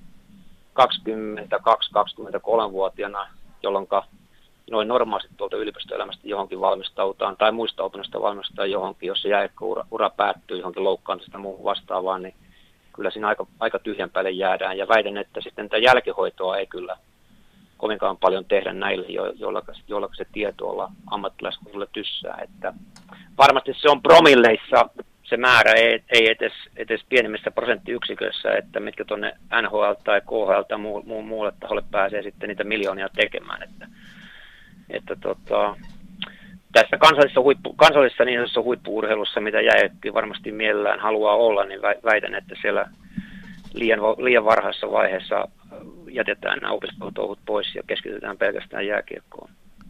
Jukka Härkönen, niitä taitaa olla, että Suomessa on kuitenkin vielä aika paljon enemmän lottomiljonäärejä kuin NHL-miljonäärejä, että se kuvatkoon kuinka helppoa tai vaikeaa sinne pääseminen on. Mutta että onko summa summarum tilanne se, että, että että urheilijan pitäisi oikeasti keskittyä nimenomaan siihen, siihen urheilemiseen ja, ja sillä huipulle pääsemiseen niin kauan kuin kehitystä vain suinkin jatkuu. Ja sitä varten on sitten managerit ja taustajoukot, että ne pitää huolta näistä, näistä asioista ja mahdollisuuksista.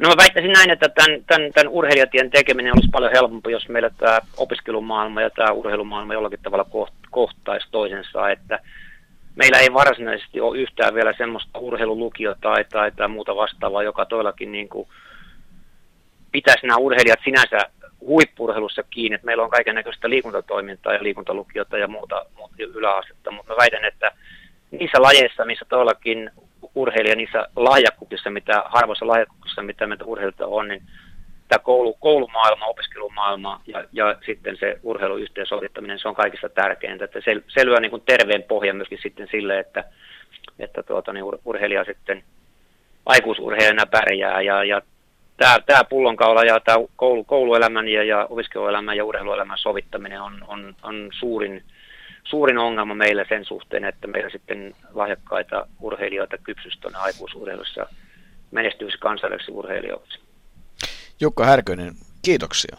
Kiitos. Ylepuheen urheiluiltaa.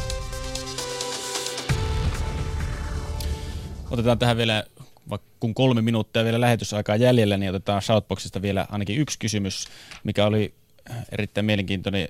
Tämä, että kuinka paljon agentin kautta sitten managerin kanssa rakennetaan elämää uran jälkeen? Sekin on varmaan aika yksilöllistä kyllä mä uskoisin, että useimmat managerit niin, niin tavalla tai toisella käy niitä asioita läpi koko sen uran ajan, ainakin olettaen, että, että yhteistyö on vähän pitempi kestosta. Ja hyvin moni on urheilulukioissa ja, ja, tota niin, ja jo, jollain tavalla opiskelu aloittaa sen urheilun aikana, vaikka olisi ihan tiukimmalla kansainvälisellä huipulla, niin, niin tota, näissä niin sanotuissa perinteisissä yksilölajeissa – et, et, et sillä, sillä tavalla uskon ja, ja siihen kiinnitetään koko ajan enemmän huomioon ja nimenomaan huippurheiluyksikkö on, on siihen asiaan panostanut ja panostaa, että, että mä näen sen kehityksen pelkästään positiivisena, mitä nyt tapahtuu. Tuohon voisi kompata se, että kyllähän kai, niin kuin tietyllä tavalla kaikkien sopimusten taustalla pitäisi olla koko ajan se, se tavallaan se vastuu siitä, että seurajohdon vastuu, urheilijan vastuu, managerin, agentin vastuu siitä, että koko ajan katsotaan, että niin kauan kuin se ura on on selvästi nousujohteinen ja ollaan nuoria, niin sitä lahjakkuutta voidaan pikkusen niin kuin tinkien siitä toisesta. Mutta välittömästi, kun näkyy oireita, että et ehkä sitä ei saavutakaan sitä ehdotonta huippua tai sitä ehdotonta huippujoukkuetta, niin niin voimakkaasti pidetään huolta siitä, että siinä kulkee tosi vahvasti mukana tämä uranhallinta. Se on nyt ihan ydinkysymyksiä. Joo, kyllä. Ja, ja sitten tässäkin pitää muistaa, että lajit ja urheilijat on hyvin erilaisia. Kyllä. Jani Sievinen oli kaksi viikkoa lukiossa ja totesi, että se ei käy. Ja tuloksena maailman ennätykset ja maailmanmestaruudet ja ties mitä kaikki. Eva Wallström on tällä hetkellä tähtäämässä MM-otteluun nyrkkeilyssä ja käy taideteollista korkeakouluun siinä samalla. Esimerkiksi tänään 9.19 päivä. Et, nämä on niin kuin laidasta laitaa, mutta se on tärkeintä, että manageri on kuin yksi vanhemmista, eli ajattelee sen oman suojattinsa parasta pitkällä tähtäimellä. Niin, eikä tässä mm, sitten sen enempiä. Otetaan tästä vielä vähän niin kuin tähän tämä potkupallon kommentti, että tämän lähetyksen perään on hyvä katsoa Jerry Maguire, Elämä on peli ja elokuva, Show me the money. Niin, jonka sain Janilta niin joululahjaksi yhtenä vuonna. Kiitoksia siitä. Jukka Vertainen, hienoa kun olit paikan päällä, ja tota, mutta aihe on semmoinen, että tässä yhteiskunnassa niin varmasti sekä managerien hommia on enemmän ja enemmän ja urheilijoita – jotka tähtyä huipulle. Pidetään niistä huolta. Kiitoksia. Ylepuheen urheiluiltaa.